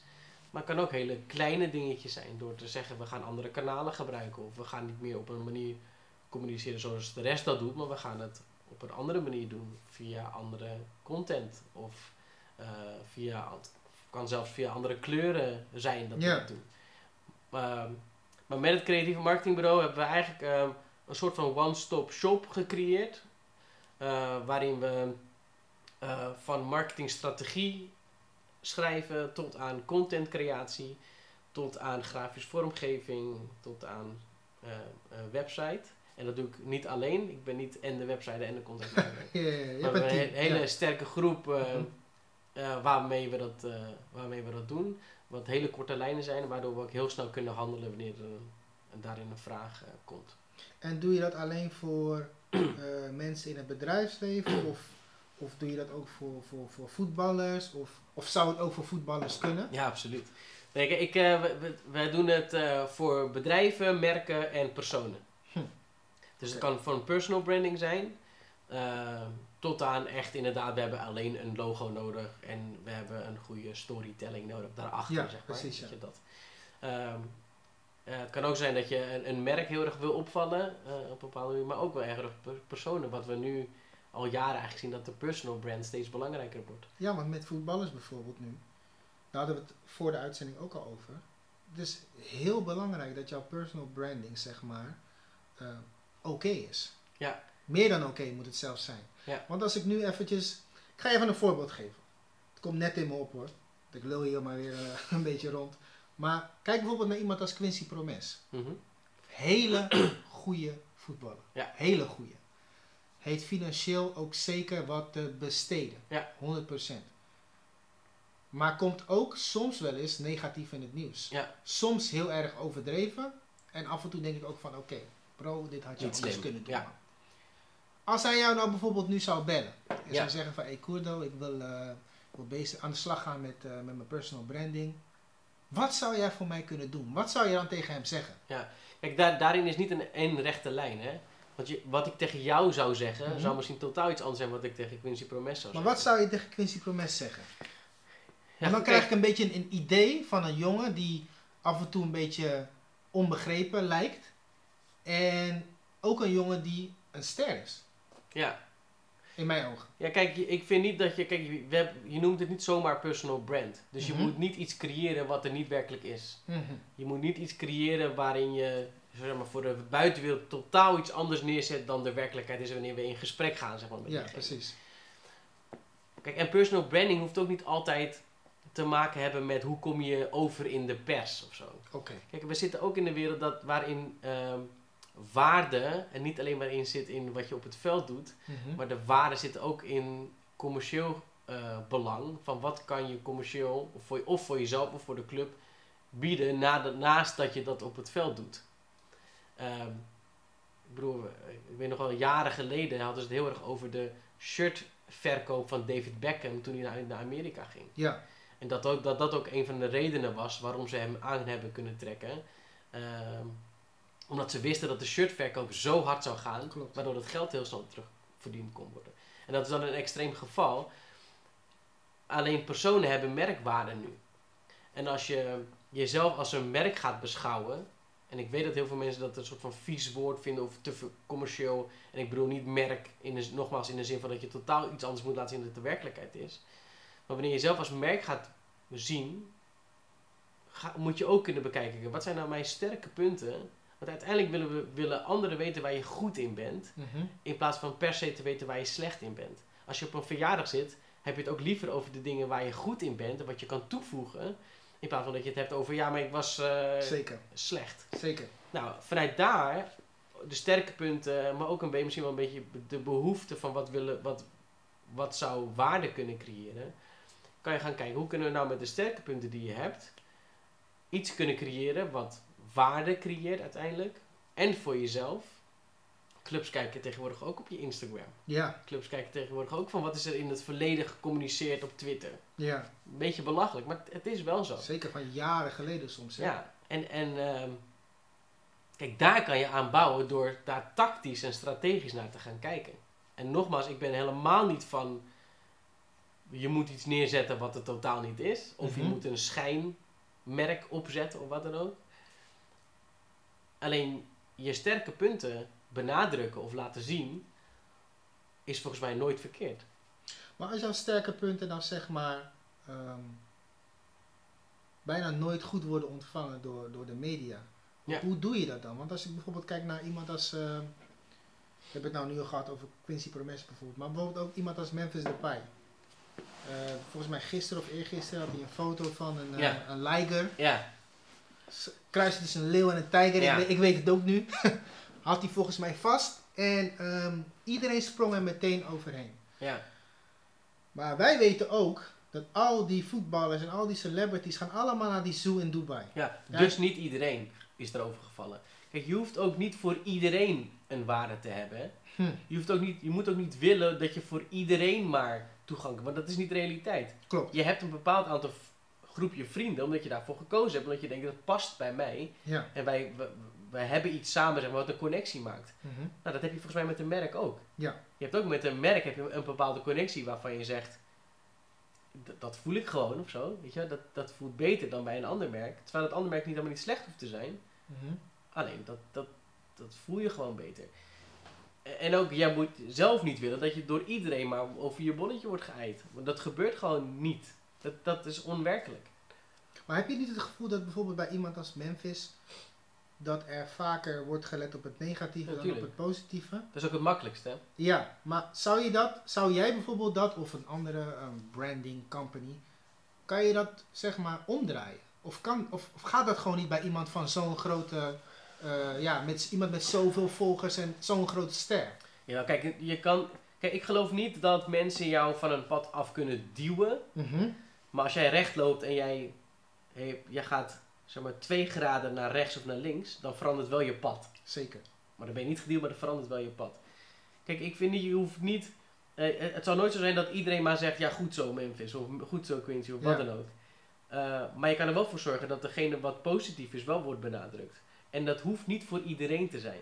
Kijk, eh, mensen als Quincy Promes en Mem- Memphis erbij, die hebben natuurlijk een eigen hele groot platform waarin ze dat kunnen laten zien. Ja. En wat daar buiten gebeurt, ik bedoel, als ik nu iets over zeg over Quincy Promes of, of Memphis of wie dan ook, en dat is negatief, ja, daar kan, daar kan hij niks aan doen. Nee, klopt. Dat, is, dat, heb, ik, dat heb, heb ik gezegd. Ja. En dat is hetzelfde geldt als voor, voor een journalist of wat dan ook. En natuurlijk is het, kijk, eh, het commercieel belang voor die journalist is dat er nog een extra klikje komt Tuurlijk. wanneer Ja. daar iets over gezegd wordt. Dus dat kan je bijna niet vermijden. Maar ik vind wel, je kan wel gaan kijken. Wat zijn zeg maar de do's en don'ts die we kunnen gebruiken voor jou als merk of voor jou als persoon. Dat kunnen we misschien wel benadrukken. Of misschien moeten we wel kijken.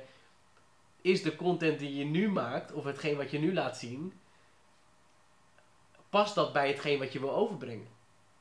Kijk, als jij zegt ik ben een van de top mensen die de podcast maakt. En we zitten inderdaad in een Zeker woonkamer. ja, ik heb gezegd, het ziet er super goed uit. Maar vervolgens laat je een woonkamer zien waar, eh, weet ik veel, eh, iemand aan de achterkant nog eh, zit te roken. En Ja, er zit precies. er as en het, is allemaal viezigheid. Ja. Ja, dan, dan bewijs je niet wat je zegt als Hmm. merk, zeg maar. Maar zou jij zo'n foto afraden van Memphis? Ehm, Want ik, kijk, ik ben helemaal niet zo moeilijk hoor. En ik hou ook van dieren. En ik dacht dat het eerst ook zijn, eh, zijn huisdier was. En, ehm, maar toch had ik er niet zo heel veel problemen mee of zoiets. Ik Ja. denk altijd maar van ja, leef en laat leven man. ja, Waar maak je druk om, weet je? En ik snap het. Er zijn van die organisaties die opkomen voor die beesten, Ja. et cetera. Perfect. Daar ben ik ook helemaal voor, 100%. Maar als je als organisatie al zo over een jongen heen valt, terwijl je niet eens weet dat dat ding niet eens van hem is. Waar ben je dan bezig mee Ja, bezig wat, wat is het verhaal ervoor en erachter? Ja, M- Misschien zegt hij wel, ik heb eh 50.000 euro gestort op de rekening om deze eh, eh, dieren beter, een beter leven te geven. maar zou je dat dan idee. denk je moeten posten voordat je die foto met die liger post? Ja, of, te, of te, tegelijkertijd? Ja, wat wat ik denk zeg, kijk, er is geen perfectie, weet je wel, Mhm. daarin. Eh, kijk, hij zou natuurlijk ook wel een beetje geplaatst zijn met een bepaalde reden. Ik bedoel, Ja. dat, dat, daar hebben wij geen idee van. En wat, maar wat er gebeurt en wat, wat denk ik slecht is, dat ze niet, niet zozeer iets schrijven over dat moment, Mhm. maar dat ze vervolgens over Mem- Memphis gaan schrijven. Ja, Ja, maar dat zijn totaal verschillende dingen. Dat hij daar met een dier of een ja, een liger. liger, liger zit. Onthoud het, een liger. Ja, wil niet zeggen dat hij een slecht persoon is. En Nee. wat ik zeg, misschien is het verhaal wel dat hij eh, ehm, weet ik veel, helpt of wat dan ook. Ja, misschien eh, heeft hij wel een heel eh, weeshuis voor beesten. Misschien kan dat beest wel niet lopen. Ja. Weten we niet? En, Ja, en vangt hij dat beest op? ja, kijk, wat ik dan. Wa wat ik zeg, daar is geen ontkomen aan. Om, om, je hebt niet, nooit altijd een positief effect. Mhm. Wat ik wel vaak doe, is met dan een personal brand of met een merk of wat dan ook, is dat we vaak een strategie gaan uitschrijven wat de basis moet gaan worden Hmm. van jouw merk. Dat daar buitenom soms ja, eh, dingetjes gebeuren of spontaan dingetjes worden geplaatst, dat kan natuurlijk. Maar ik denk als je basis sterk is, kijk Memphis is natuurlijk ook wel iemand die, die, die hij was makkelijk te pakken. Ja. Weet je, daar is genoeg over geschreven en, en gedaan helaas. Ja. Dus het was ook makkelijk om te zeggen, ja ik zie je wel, weet je, eh, dat Mhm. doet hij ook nog eens. Kijk, als je, ik vind vaak als de basis van je merk sterk is, dan kunnen die zijwegentjes soms wel wat, dan kan je vaak wel veroorloven, weet je wel. Ja. Dan kan je eroverheen stappen en dat je denkt, ja, het is eventjes benoemd, maar let's get it on. Precies. En dat is natuurlijk bij hem al, heeft dat een soort van, ja, eh, journalisten vinden het fijn om eh, het over zijn hoed te hebben, in plaats van dat hij eh, de topscorer is van Nederlands elftal. Ook apart, hè? Dat je iemand zeg maar afkraakt op hetgene wat hij draagt. Ja. Ja, niet iedereen heeft dezelfde stijl, denk Ja. ik altijd maar van. Wel, Ja, hij heeft de hoed op, ja oké, hij heeft de hoed op, ja, en nu? Ja, maar met dat soort dingen zou ik dus bijvoorbeeld nooit zeggen, nee, dat moet je niet doen. Oké, maar daar wou ik ook naartoe gaan. Nee, Zou je is- bijvoorbeeld dat afraden? Bijvoorbeeld hoe iemand zich kleedt of wat dan ook. Tuurlijk, als je met een shirt komt met allemaal eh, racistische leuzen of wat dan ook, ik snap ik. Dat moet je niet doen. Maar als je gewoon puur kijkt naar iemands stijl, misschien houdt iemand wel van een eh, hoge laars als man, ik weet het niet. Ja, Zou je dat afraden? nee. Kijk, Seksuele geaardheid, zou je dat afraden? nee, nee, denk ik ook. Kijkend naar de voetbalwereld, hè. Zou jij bijvoorbeeld tegen iemand zeggen die homo is van, kom niet uit de kast? Of zou je zeggen van, we gaan proberen dat op een zo goed mogelijke manier naar buiten te brengen? Of zou je zeggen, we houden het gewoon stil? Heel lastig hoor, dat. Nee, ik denk, kijk, ik ben niet de persoon. Ik zorg er alleen voor dat, dat die Ja. dat niet wordt geduwd, maar dat er Mhm. structuur wordt aangebracht en dat we op een rechte pad zeg maar blijven. Oké. Ik ben, want anders moet, dan wordt het mijn personal brand en dat is het niet. Uiteindelijk moet jij moet het er goed bij voelen, want jij, jij bent ook het merk zeg maar. Mhm. Ik zou, dat, kijk, eh, ik zou wel tegen je zeggen, hey, eh, misschien goed als je naar een tv-programma, doe even overhemdje. weet je Ja, wel. ja, precies. Maar even, precies ja, ja. dat zou ik misschien Ja. wel zeggen, maar ik zou niet zeggen, eh, doe, even, doe maar niet even die hoed op, eh, Ja. want dat, eh, dat komt totaal verkeerd over. Nee, dat, dat is ook een deel van jouw brand. En er zijn, en er zijn, volgens mij zijn er heel veel mensen die het super tof vinden. Ja, En dat die hoed een keer 100 wordt verkocht. hm, Weet je wel? zeker. Maar wat wij zien en wat we horen en wat we lezen is het, ja, het negatieve beeld. Want hoe belangrijk is personal branding voor een gemiddelde voetballer? Gewoon iemand van, weet ik veel, ADO of Fortuna Er Sittard. Met toppers bij misschien. alle respect, want dat zijn gewoon volwaardige profclubs Ja. en heel veel jongens kunnen daar nooit komen. Ik Ja. had daar misschien ook nooit kunnen komen, ik weet het niet. Maar hoe belangrijk is het voor zulke gasten eigenlijk? Ja, kijk, er is een wereld naast voetbal. En er is een wereld na voetbal. Mhm. Ehm, en ik denk dat het wel van belang is om daarover na te denken. Eh, ik denk dat het misschien binnen je carrière ook heel belangrijk is al om te gaan kijken naar wat voor waarde kan ik toevoegen aan mijn voetbalwaarden Mhm. die ik op het veld laat zien. En daarin is, is personal brand natuurlijk wel van belang ook. Ik, nogmaals, clubs vinden dat ook steeds belangrijker dat er een, dat er, eh, een ehm, eh, positieve eh, inbreng zeg maar, daar daarin Ja. komt. Ja. Clubs hebben liever niet te maken met mensen die waar al 101 keer slecht over geschreven is. zeg maar. Ja, Dat precies. vermijden ze dan ook liever. Eh, maar er zit natuurlijk ook een commercieel be- belang wellicht, als je dat wil, voor jezelf. Eh, merken hebben ook graag met mensen te maken die een bepaald bereik hebben. Of die een- met een bepaalde manier de in de wereld staan. Of uitingen laten zien. Ja, we hadden het net over voetballers die wellicht eh, ja, voetbalschoenen nog steeds zelf moeten kopen. Ja, ja, er zijn gezakt jongens bij, eh, bij hele grote profclubs die gewoon alles nog zelf Ja. kopen. En ik denk altijd van, daar kan je zoveel meer uithalen. En het gaat er niet om dat je dan dingen gratis krijgt. Het gaat er bij mij daar niet om. Het gaat bij mij meer om de erkenning van, Ja. hey, weet je, je hebt talent. Je kan hier zoveel uithalen.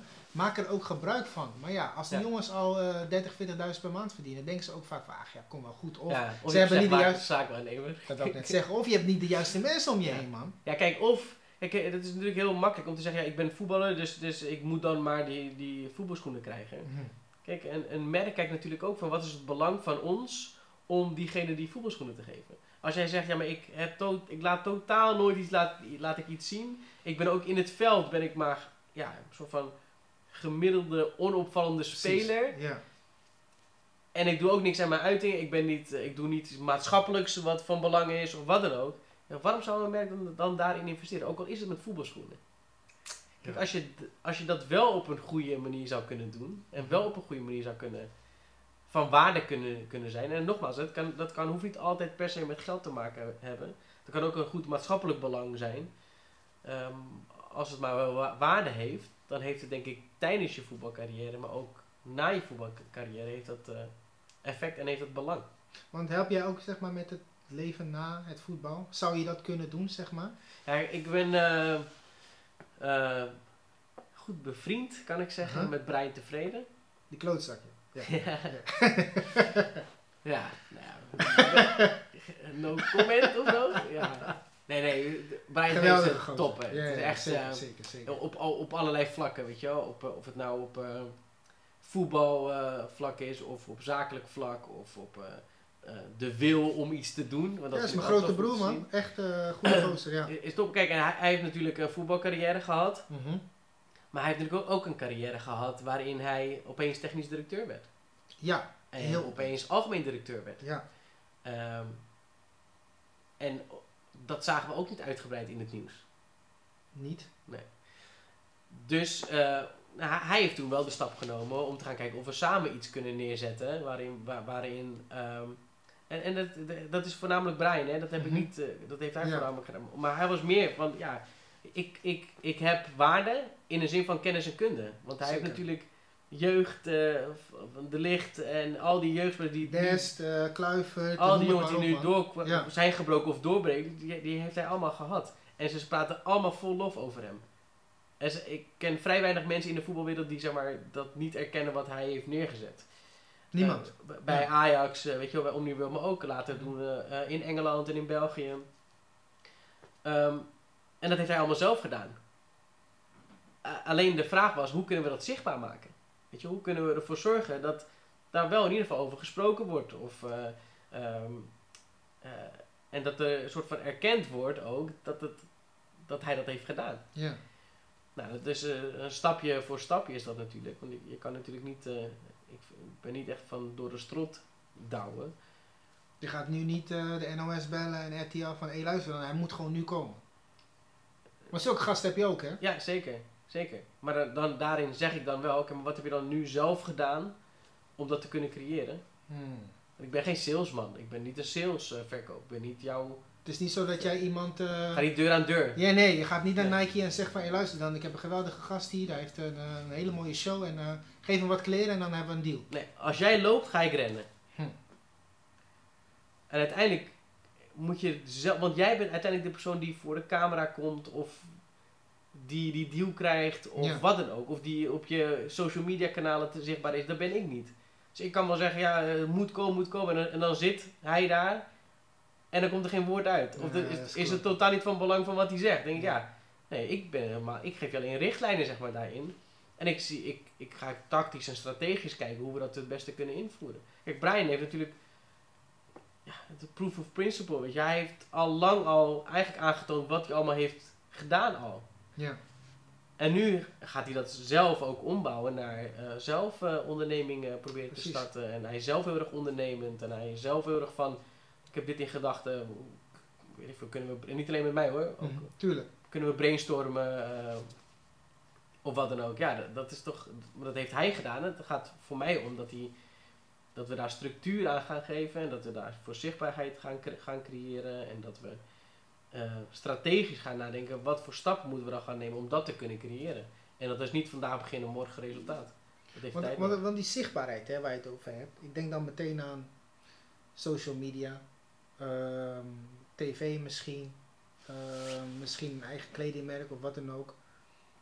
Maar heel veel mensen onders, of, eh, ik weet niet of het onderschat is, maar ze denken vaak dat social media heel makkelijk is. Ja, Dus als jij bekend bent en je maakt een pagina aan, dan heb je binnen no time 20.000 volgers. Maar ik heb gemerkt dat werkt helemaal Nee. niet zo. Nee.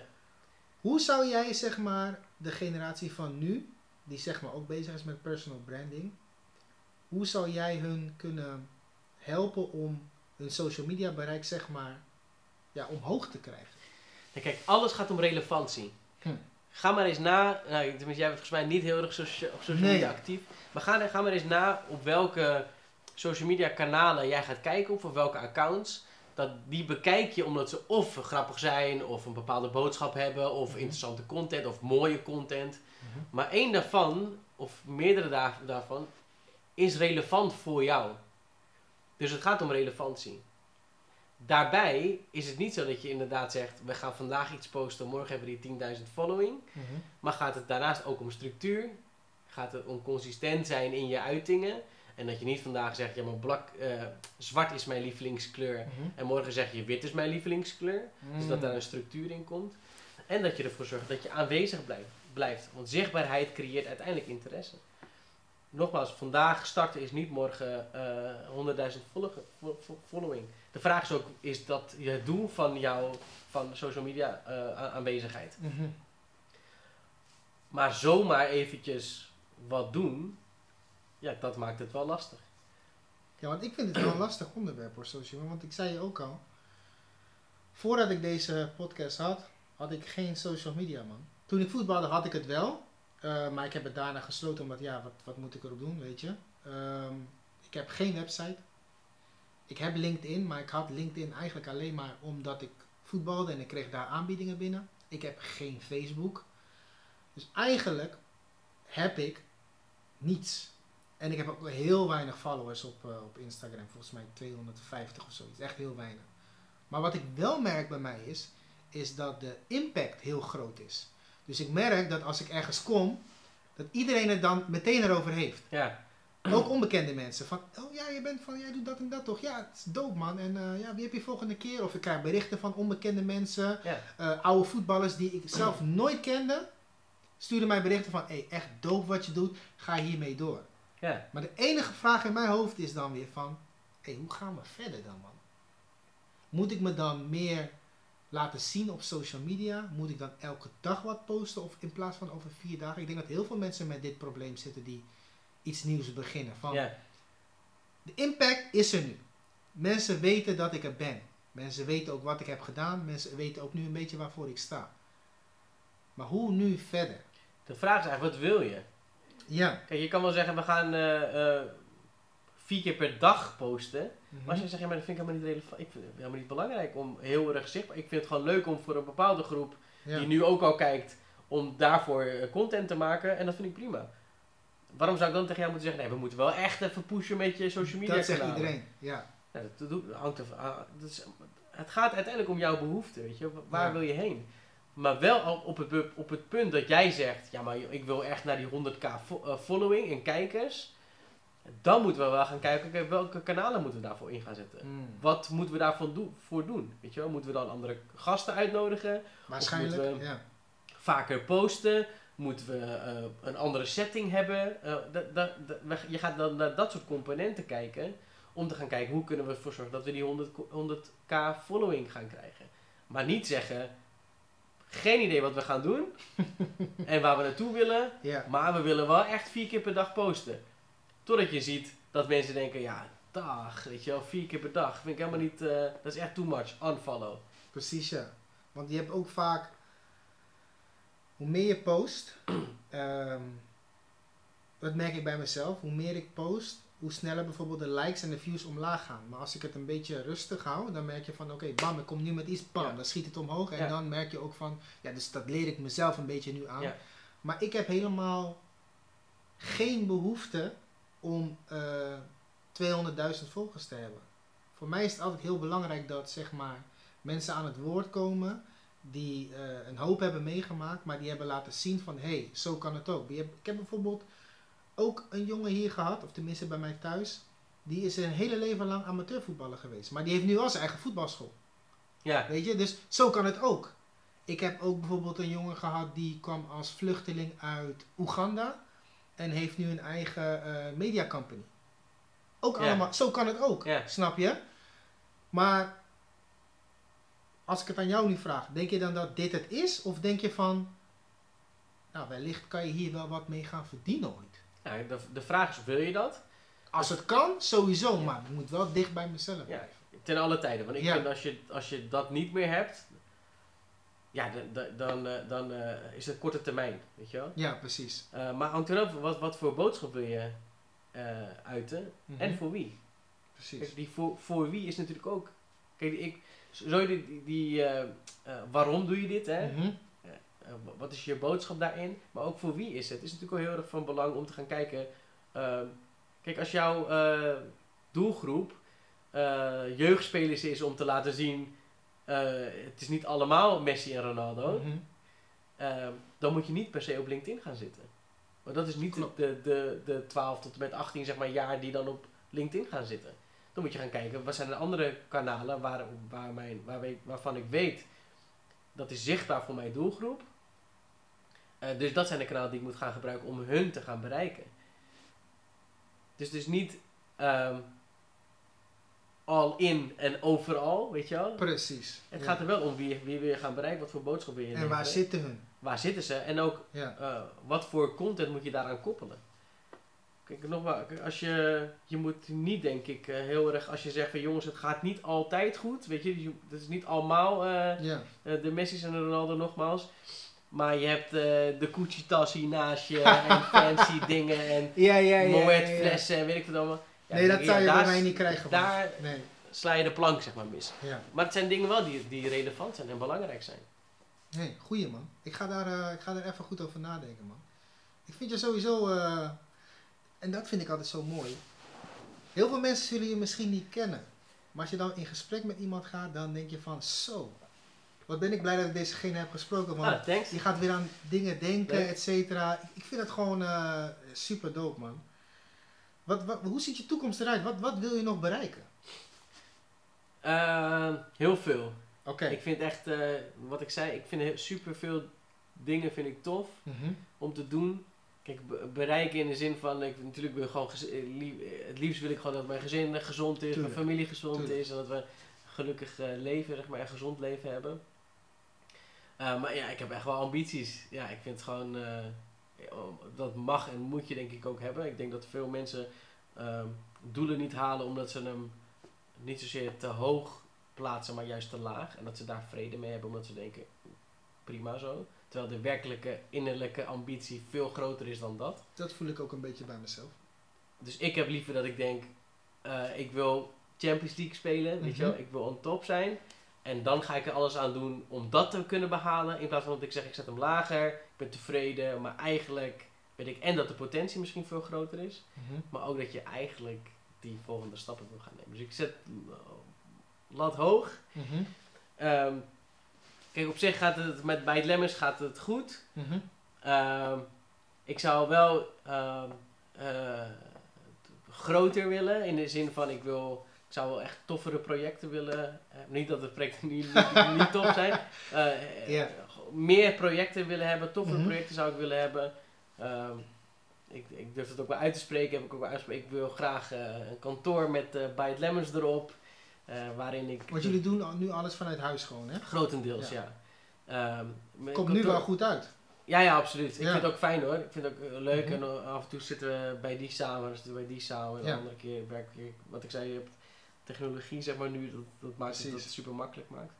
Ehm, dus ik, ik- dat wil ik hebben en dat, waarin, je, waarin je zegt, eh, qua content, qua grafische gedeelte, qua technische gedeelte, maar ook wel een stukje management vind ik heel tof om te doen. Eh, dat dat samenkomt ergens. Eh, en dat moet dan bij het Lemons zijn. Ah, dope man. Ja, dat vind ik, ik, nogmaals, creëren vind ik echt het allertofste om te doen. En creëren kan vanuit alles zijn. Dat, dat kan een, een nieuw bedrijf zijn, maar dat kan ook een personal brand zijn. Dat kan Mhm. ook een bestaande eh, merk eh, eh, niet zozeer veranderen, maar Helpen. kijken wat is de, wat Ja. is de potentie om het nog groter te, te kunnen maken.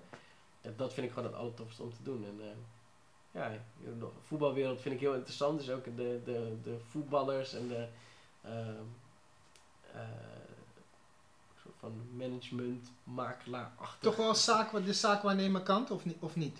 Ja, vind ik tof om te doen. Vind ik eh, interessant en vind ik leuk om. omdat dat, voor, dat is voor mij ook iets wat met creëren te maken heeft. Je kan nu, zeg maar, jij kan het hele pakket aanbieden. Ja, en dat vind ik heel tof. Ja. Want dat hebben heel veel zaakwaarnemers niet. Ja. Die bellen je op en zeggen van, hé, je kan die kant op gaan. Ja. Ga er naartoe. Ja. Als het is gelukt, bel me. Kom ik je helpen met Ja. ondertekenen en that's it. Kijk, en dat hoeft niet per se, eh, per se vanuit bij het Lemons te zijn.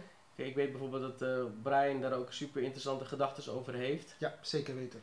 Eh, en hij heeft daar natuurlijk ook echt, echt middenin gezeten, ook met jeugdspelers. Eh, dus ook dat vind ik gewoon tof om, om samen te gaan kijken hoe kunnen we daar iets inzetten waarin jouw expertise super van belang is. Van iemand anders expertise te gebruiken wat super van belang is. Mijn expertise te gaan gebruiken en vanuit daar iets te creëren. Want creëren hoeft niet altijd alleen te zijn. Nee, Juist, precies. Ik sta altijd aan de kant van de creators, man. Ik vind het altijd soms zo zonde dat als je als creator, zeg maar, een groot bedrijf binnenstapt, dat je niet de waardering krijgt. ja, Dat is zeg maar altijd de, niet de ruzie, want de mensen kennen me daar niet eens, maar de ruzie die ik heb met grote bedrijven. Je hebt bijvoorbeeld iemand zoals jij, je, je, je geeft die man een, een kans, een baan en je geeft die jongen misschien alleen maar 2000 euro per maand en that's it. ja, Terwijl hij misschien 100 miljoen binnenhaalt. ja, ja. Heel overdreven, maar snap, snap het, je? dat is altijd iets waar, ehm, wat me soms wel pijn doet. Omdat ik ook weet van mezelf dat ehm, ik ook heel erg van creëren hou. Maar ik altijd ehm, ja, een beetje bang ben om eh ja, idee te delen met een groot bedrijf. Ja. Omdat je dan eigenlijk weet van, ja, Maar waarom zou je het moeten delen met een groot bedrijf? Want want Ehm, is jouw creatie. Dat is zeg maar de tip die ik van heel veel mensen krijg. Mhm. Waar ik overigens niet naar luister, want ik wil dat niet. De tip die je heel vaak krijgt als je zoiets begint, of je bent bijvoorbeeld een rapper, of wat dan ook, of je, of je doet wat anders, is: oké, doe dit en dit en dat. Dan kan je opvallen bij een groot bedrijf die het al doet en dan kan je het voor hun gaan doen. En ik denk altijd van: hoe, kom- hoe komt dat in je hoofd, man? Ja.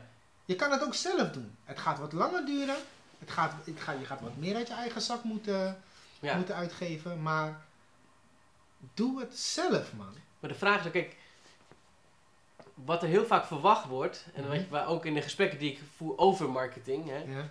of over bijvoorbeeld social media management, ik doe veel social media management Mhm, voor andere ja. merken of, of personen, waarin ze willen dat iedere post een schot in de roos is.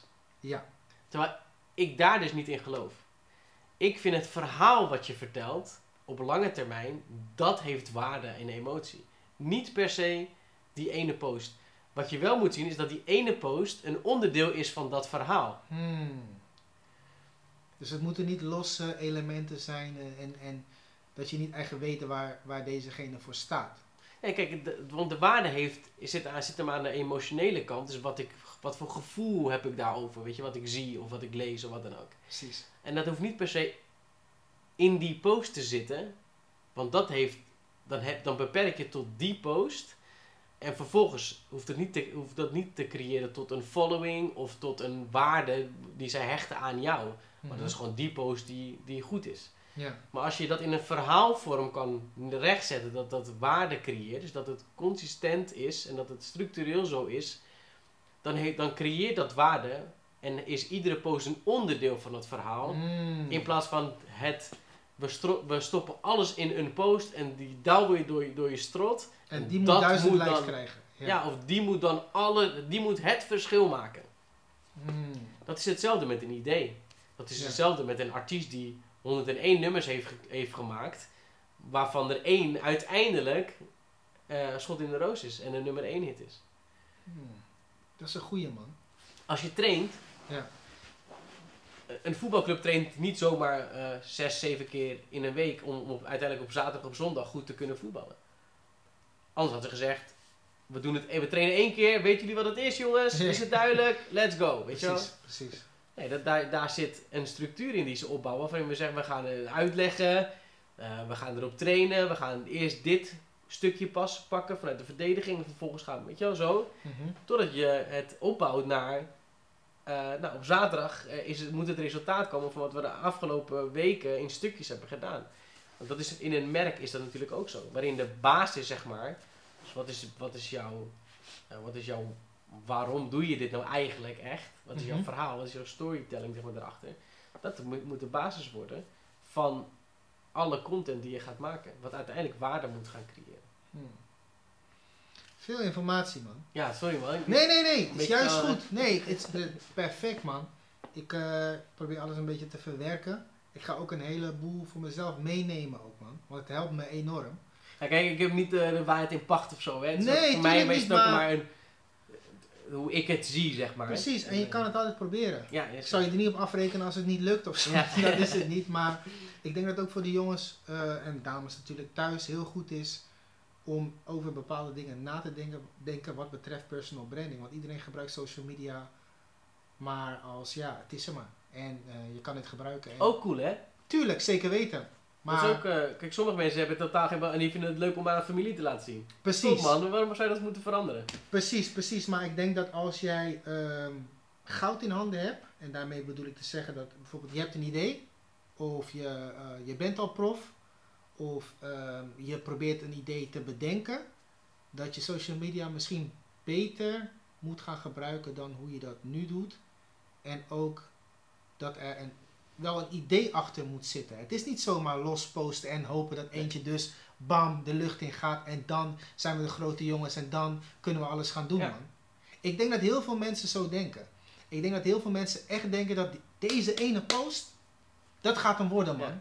Als ik dit post, een foto met eh, Ronaldinho, Ja. dan ben ik aan. Ja, Maar dat is het niet, nee, man. nee, zeker niet. Ik En- heb ook wel eens die gedachte gehad hoor, van, weet je, ik denk dat als ik deze gast misschien binnenhaal, dat het dan echt, Ja, dat, dat ik dan misschien wat meer bereik krijg. Ja. Maar dat, hoe ik er nu over nadenk, hoe we nu dat gesprek hebben gehad, ik denk niet dat dat het, eh, dat dat zeg maar de oplossing is. De oplossing is denk ik gewoon door blijven gaan, consistent blijven, je ding blijven doen, ehm, vooral niet afwijken van waar je voor staat en dan kijken waar het komt. Ja, maar weten jouw kijkers waar je voor staat? Ehm, mijn kijkers zijn vooral nu meer mensen die ik ken. En de mensen die zeg maar er nu nieuw bij komen. Het is moeilijk om te zeggen of ze dat weten. Ik durf ook niet voor hun te praten. Ehm, of ik dat uit. Ik denk het wel. Ik denk dat ik ervoor sta dat. ehm, hoe kan ik dit het beste zeggen? dat iedereen een verhaal heeft. Je kan van iedereen leren en de ene weg is niet beter dan de Mhm. andere weg. Mhm. Dat is echt waar ik voor sta. Dus die jongen, één jongen heeft bijvoorbeeld een weg die gaat zo, zo, zo en komt bij een pot met goud. En de andere gaat zo en zo en zo en zo en vindt eeuwige geluk in de liefde. Ja. Snap je? Want ik had ook met alleen maar oud-voetballers kunnen zitten. Maar ik vind het ook interessant om met jou te zitten. Ik vind het ook interessant om met bijvoorbeeld iemand van, van Vice te zitten. Ja. Ik vind het ook interessant om met iemand te zitten die bijvoorbeeld ehm, nu een kapperszaak heeft. Hoe ben je daar gekomen, man? Je hebt misschien gevoetbald bij FC Dordrecht, maar hoe, hoe is dit zo gelopen? En, en wat voor stap heb je moeten ondernemen om daar te komen? Het is meer bij mij van, er is zoveel meer dan hetgene wat je in je hoofd hebt. Ja. Want iedereen denkt altijd maar van, alle voetballers denken vaak van, zo, als ik geen prof word, wat ga ik doen, man? Ik kan niks anders. Maar er is- zoveel meer, man. Ja, zeker. Kijk, eh, en dat is Dus het is wel heel, heel breed waar ik voor sta, hoor. Kijk, eh, daarom zeg ik ook, er is een, er is een wereld eh, voor en tijdens voetbal. En Ja. ik denk dat je onder andere branding, marketing, wat kan je gebruiken om daar eh, om dat op een goede manier neer te zetten of sneller te laten gaan of wat dan ook. Maar als ik jouw verhaal hoor, dan blijft de basis zeg maar wel ehm, eh, mensen die hebben gevoetbald. Ja, En dat is prima, hè? want dat, dat kan een onderdeel zijn. Dus als dat de basis is, dan heb je al een, zeg maar, een soort van eh, iets waar je op kan vastspinnen. Dus het zijn, het zijn 9 van de 10 keer zijn allemaal oud voetballers. ja, En volgens mij wat jij wil laten zien, is dat het niet altijd maar een succesverhaal is. mhm, Ehm, en dat je dat succes niet altijd verbonden is aan profvoetballer worden. Zeker. Maar dat er superveel successen zijn van mensen die ook hebben gevoetbald, maar ook op een andere manier super succesvol zijn, zijn, zijn geworden. ik denk dat dat het is, man. En dat dat kan. Ja, En ik denk dat, ik denk dat het verhaal, onder andere voor jeugdspelers, ook wel super re- relevant is. Kijk, als je van een oud voetballer hoort, eh, ja, weet je, het zag er allemaal super prachtig uit. Alleen Ja. het werd er niet, maar ik doe nu dit en dat. ik doe nu dit, kijk hoe tof dat is. Ja, Ehm, ja, kan dat super interessant zijn. Maar ik denk dat sowieso dat dat, dat hele goede verhalen zijn. ja ik, ik, ik, ik, ik, man, man, ik spreek zoveel verschillende mensen. Want zij kunnen natuurlijk ook zeggen, jongens, eh, even leuk doen op Instagram omdat je van je eerste contract een auto hebt gehaald. dat is hem niet. Nee, precies. daar moet je veel harder voor werken. Ja, dat is natuurlijk ja, volgens mij super relevant om dat eh, te horen. Ik ga dit meenemen, man. Ik, eh, ik wil je sowieso bedanken voor vandaag, man. Dit was allemaal last minute. Ja, ja, ja, zeker. Maar je bent gekomen. Ja, ik man. waardeer het vooral in deze rare en lastige tijd. Waar heel veel mensen een beetje huiverig zijn om, eh, om de straat op te gaan. Dus ik waardeer dat je bent gekomen. Thanks. Ik blijf je volgen. Ik blijf ook contact met jou. Want wellicht heb ik je in de toekomst wel nodig. Leuk. En eh, bedankt voor je verhalen, Ja, man. thanks. Maar Yes? jij ook. Onwijs bedankt. Yes.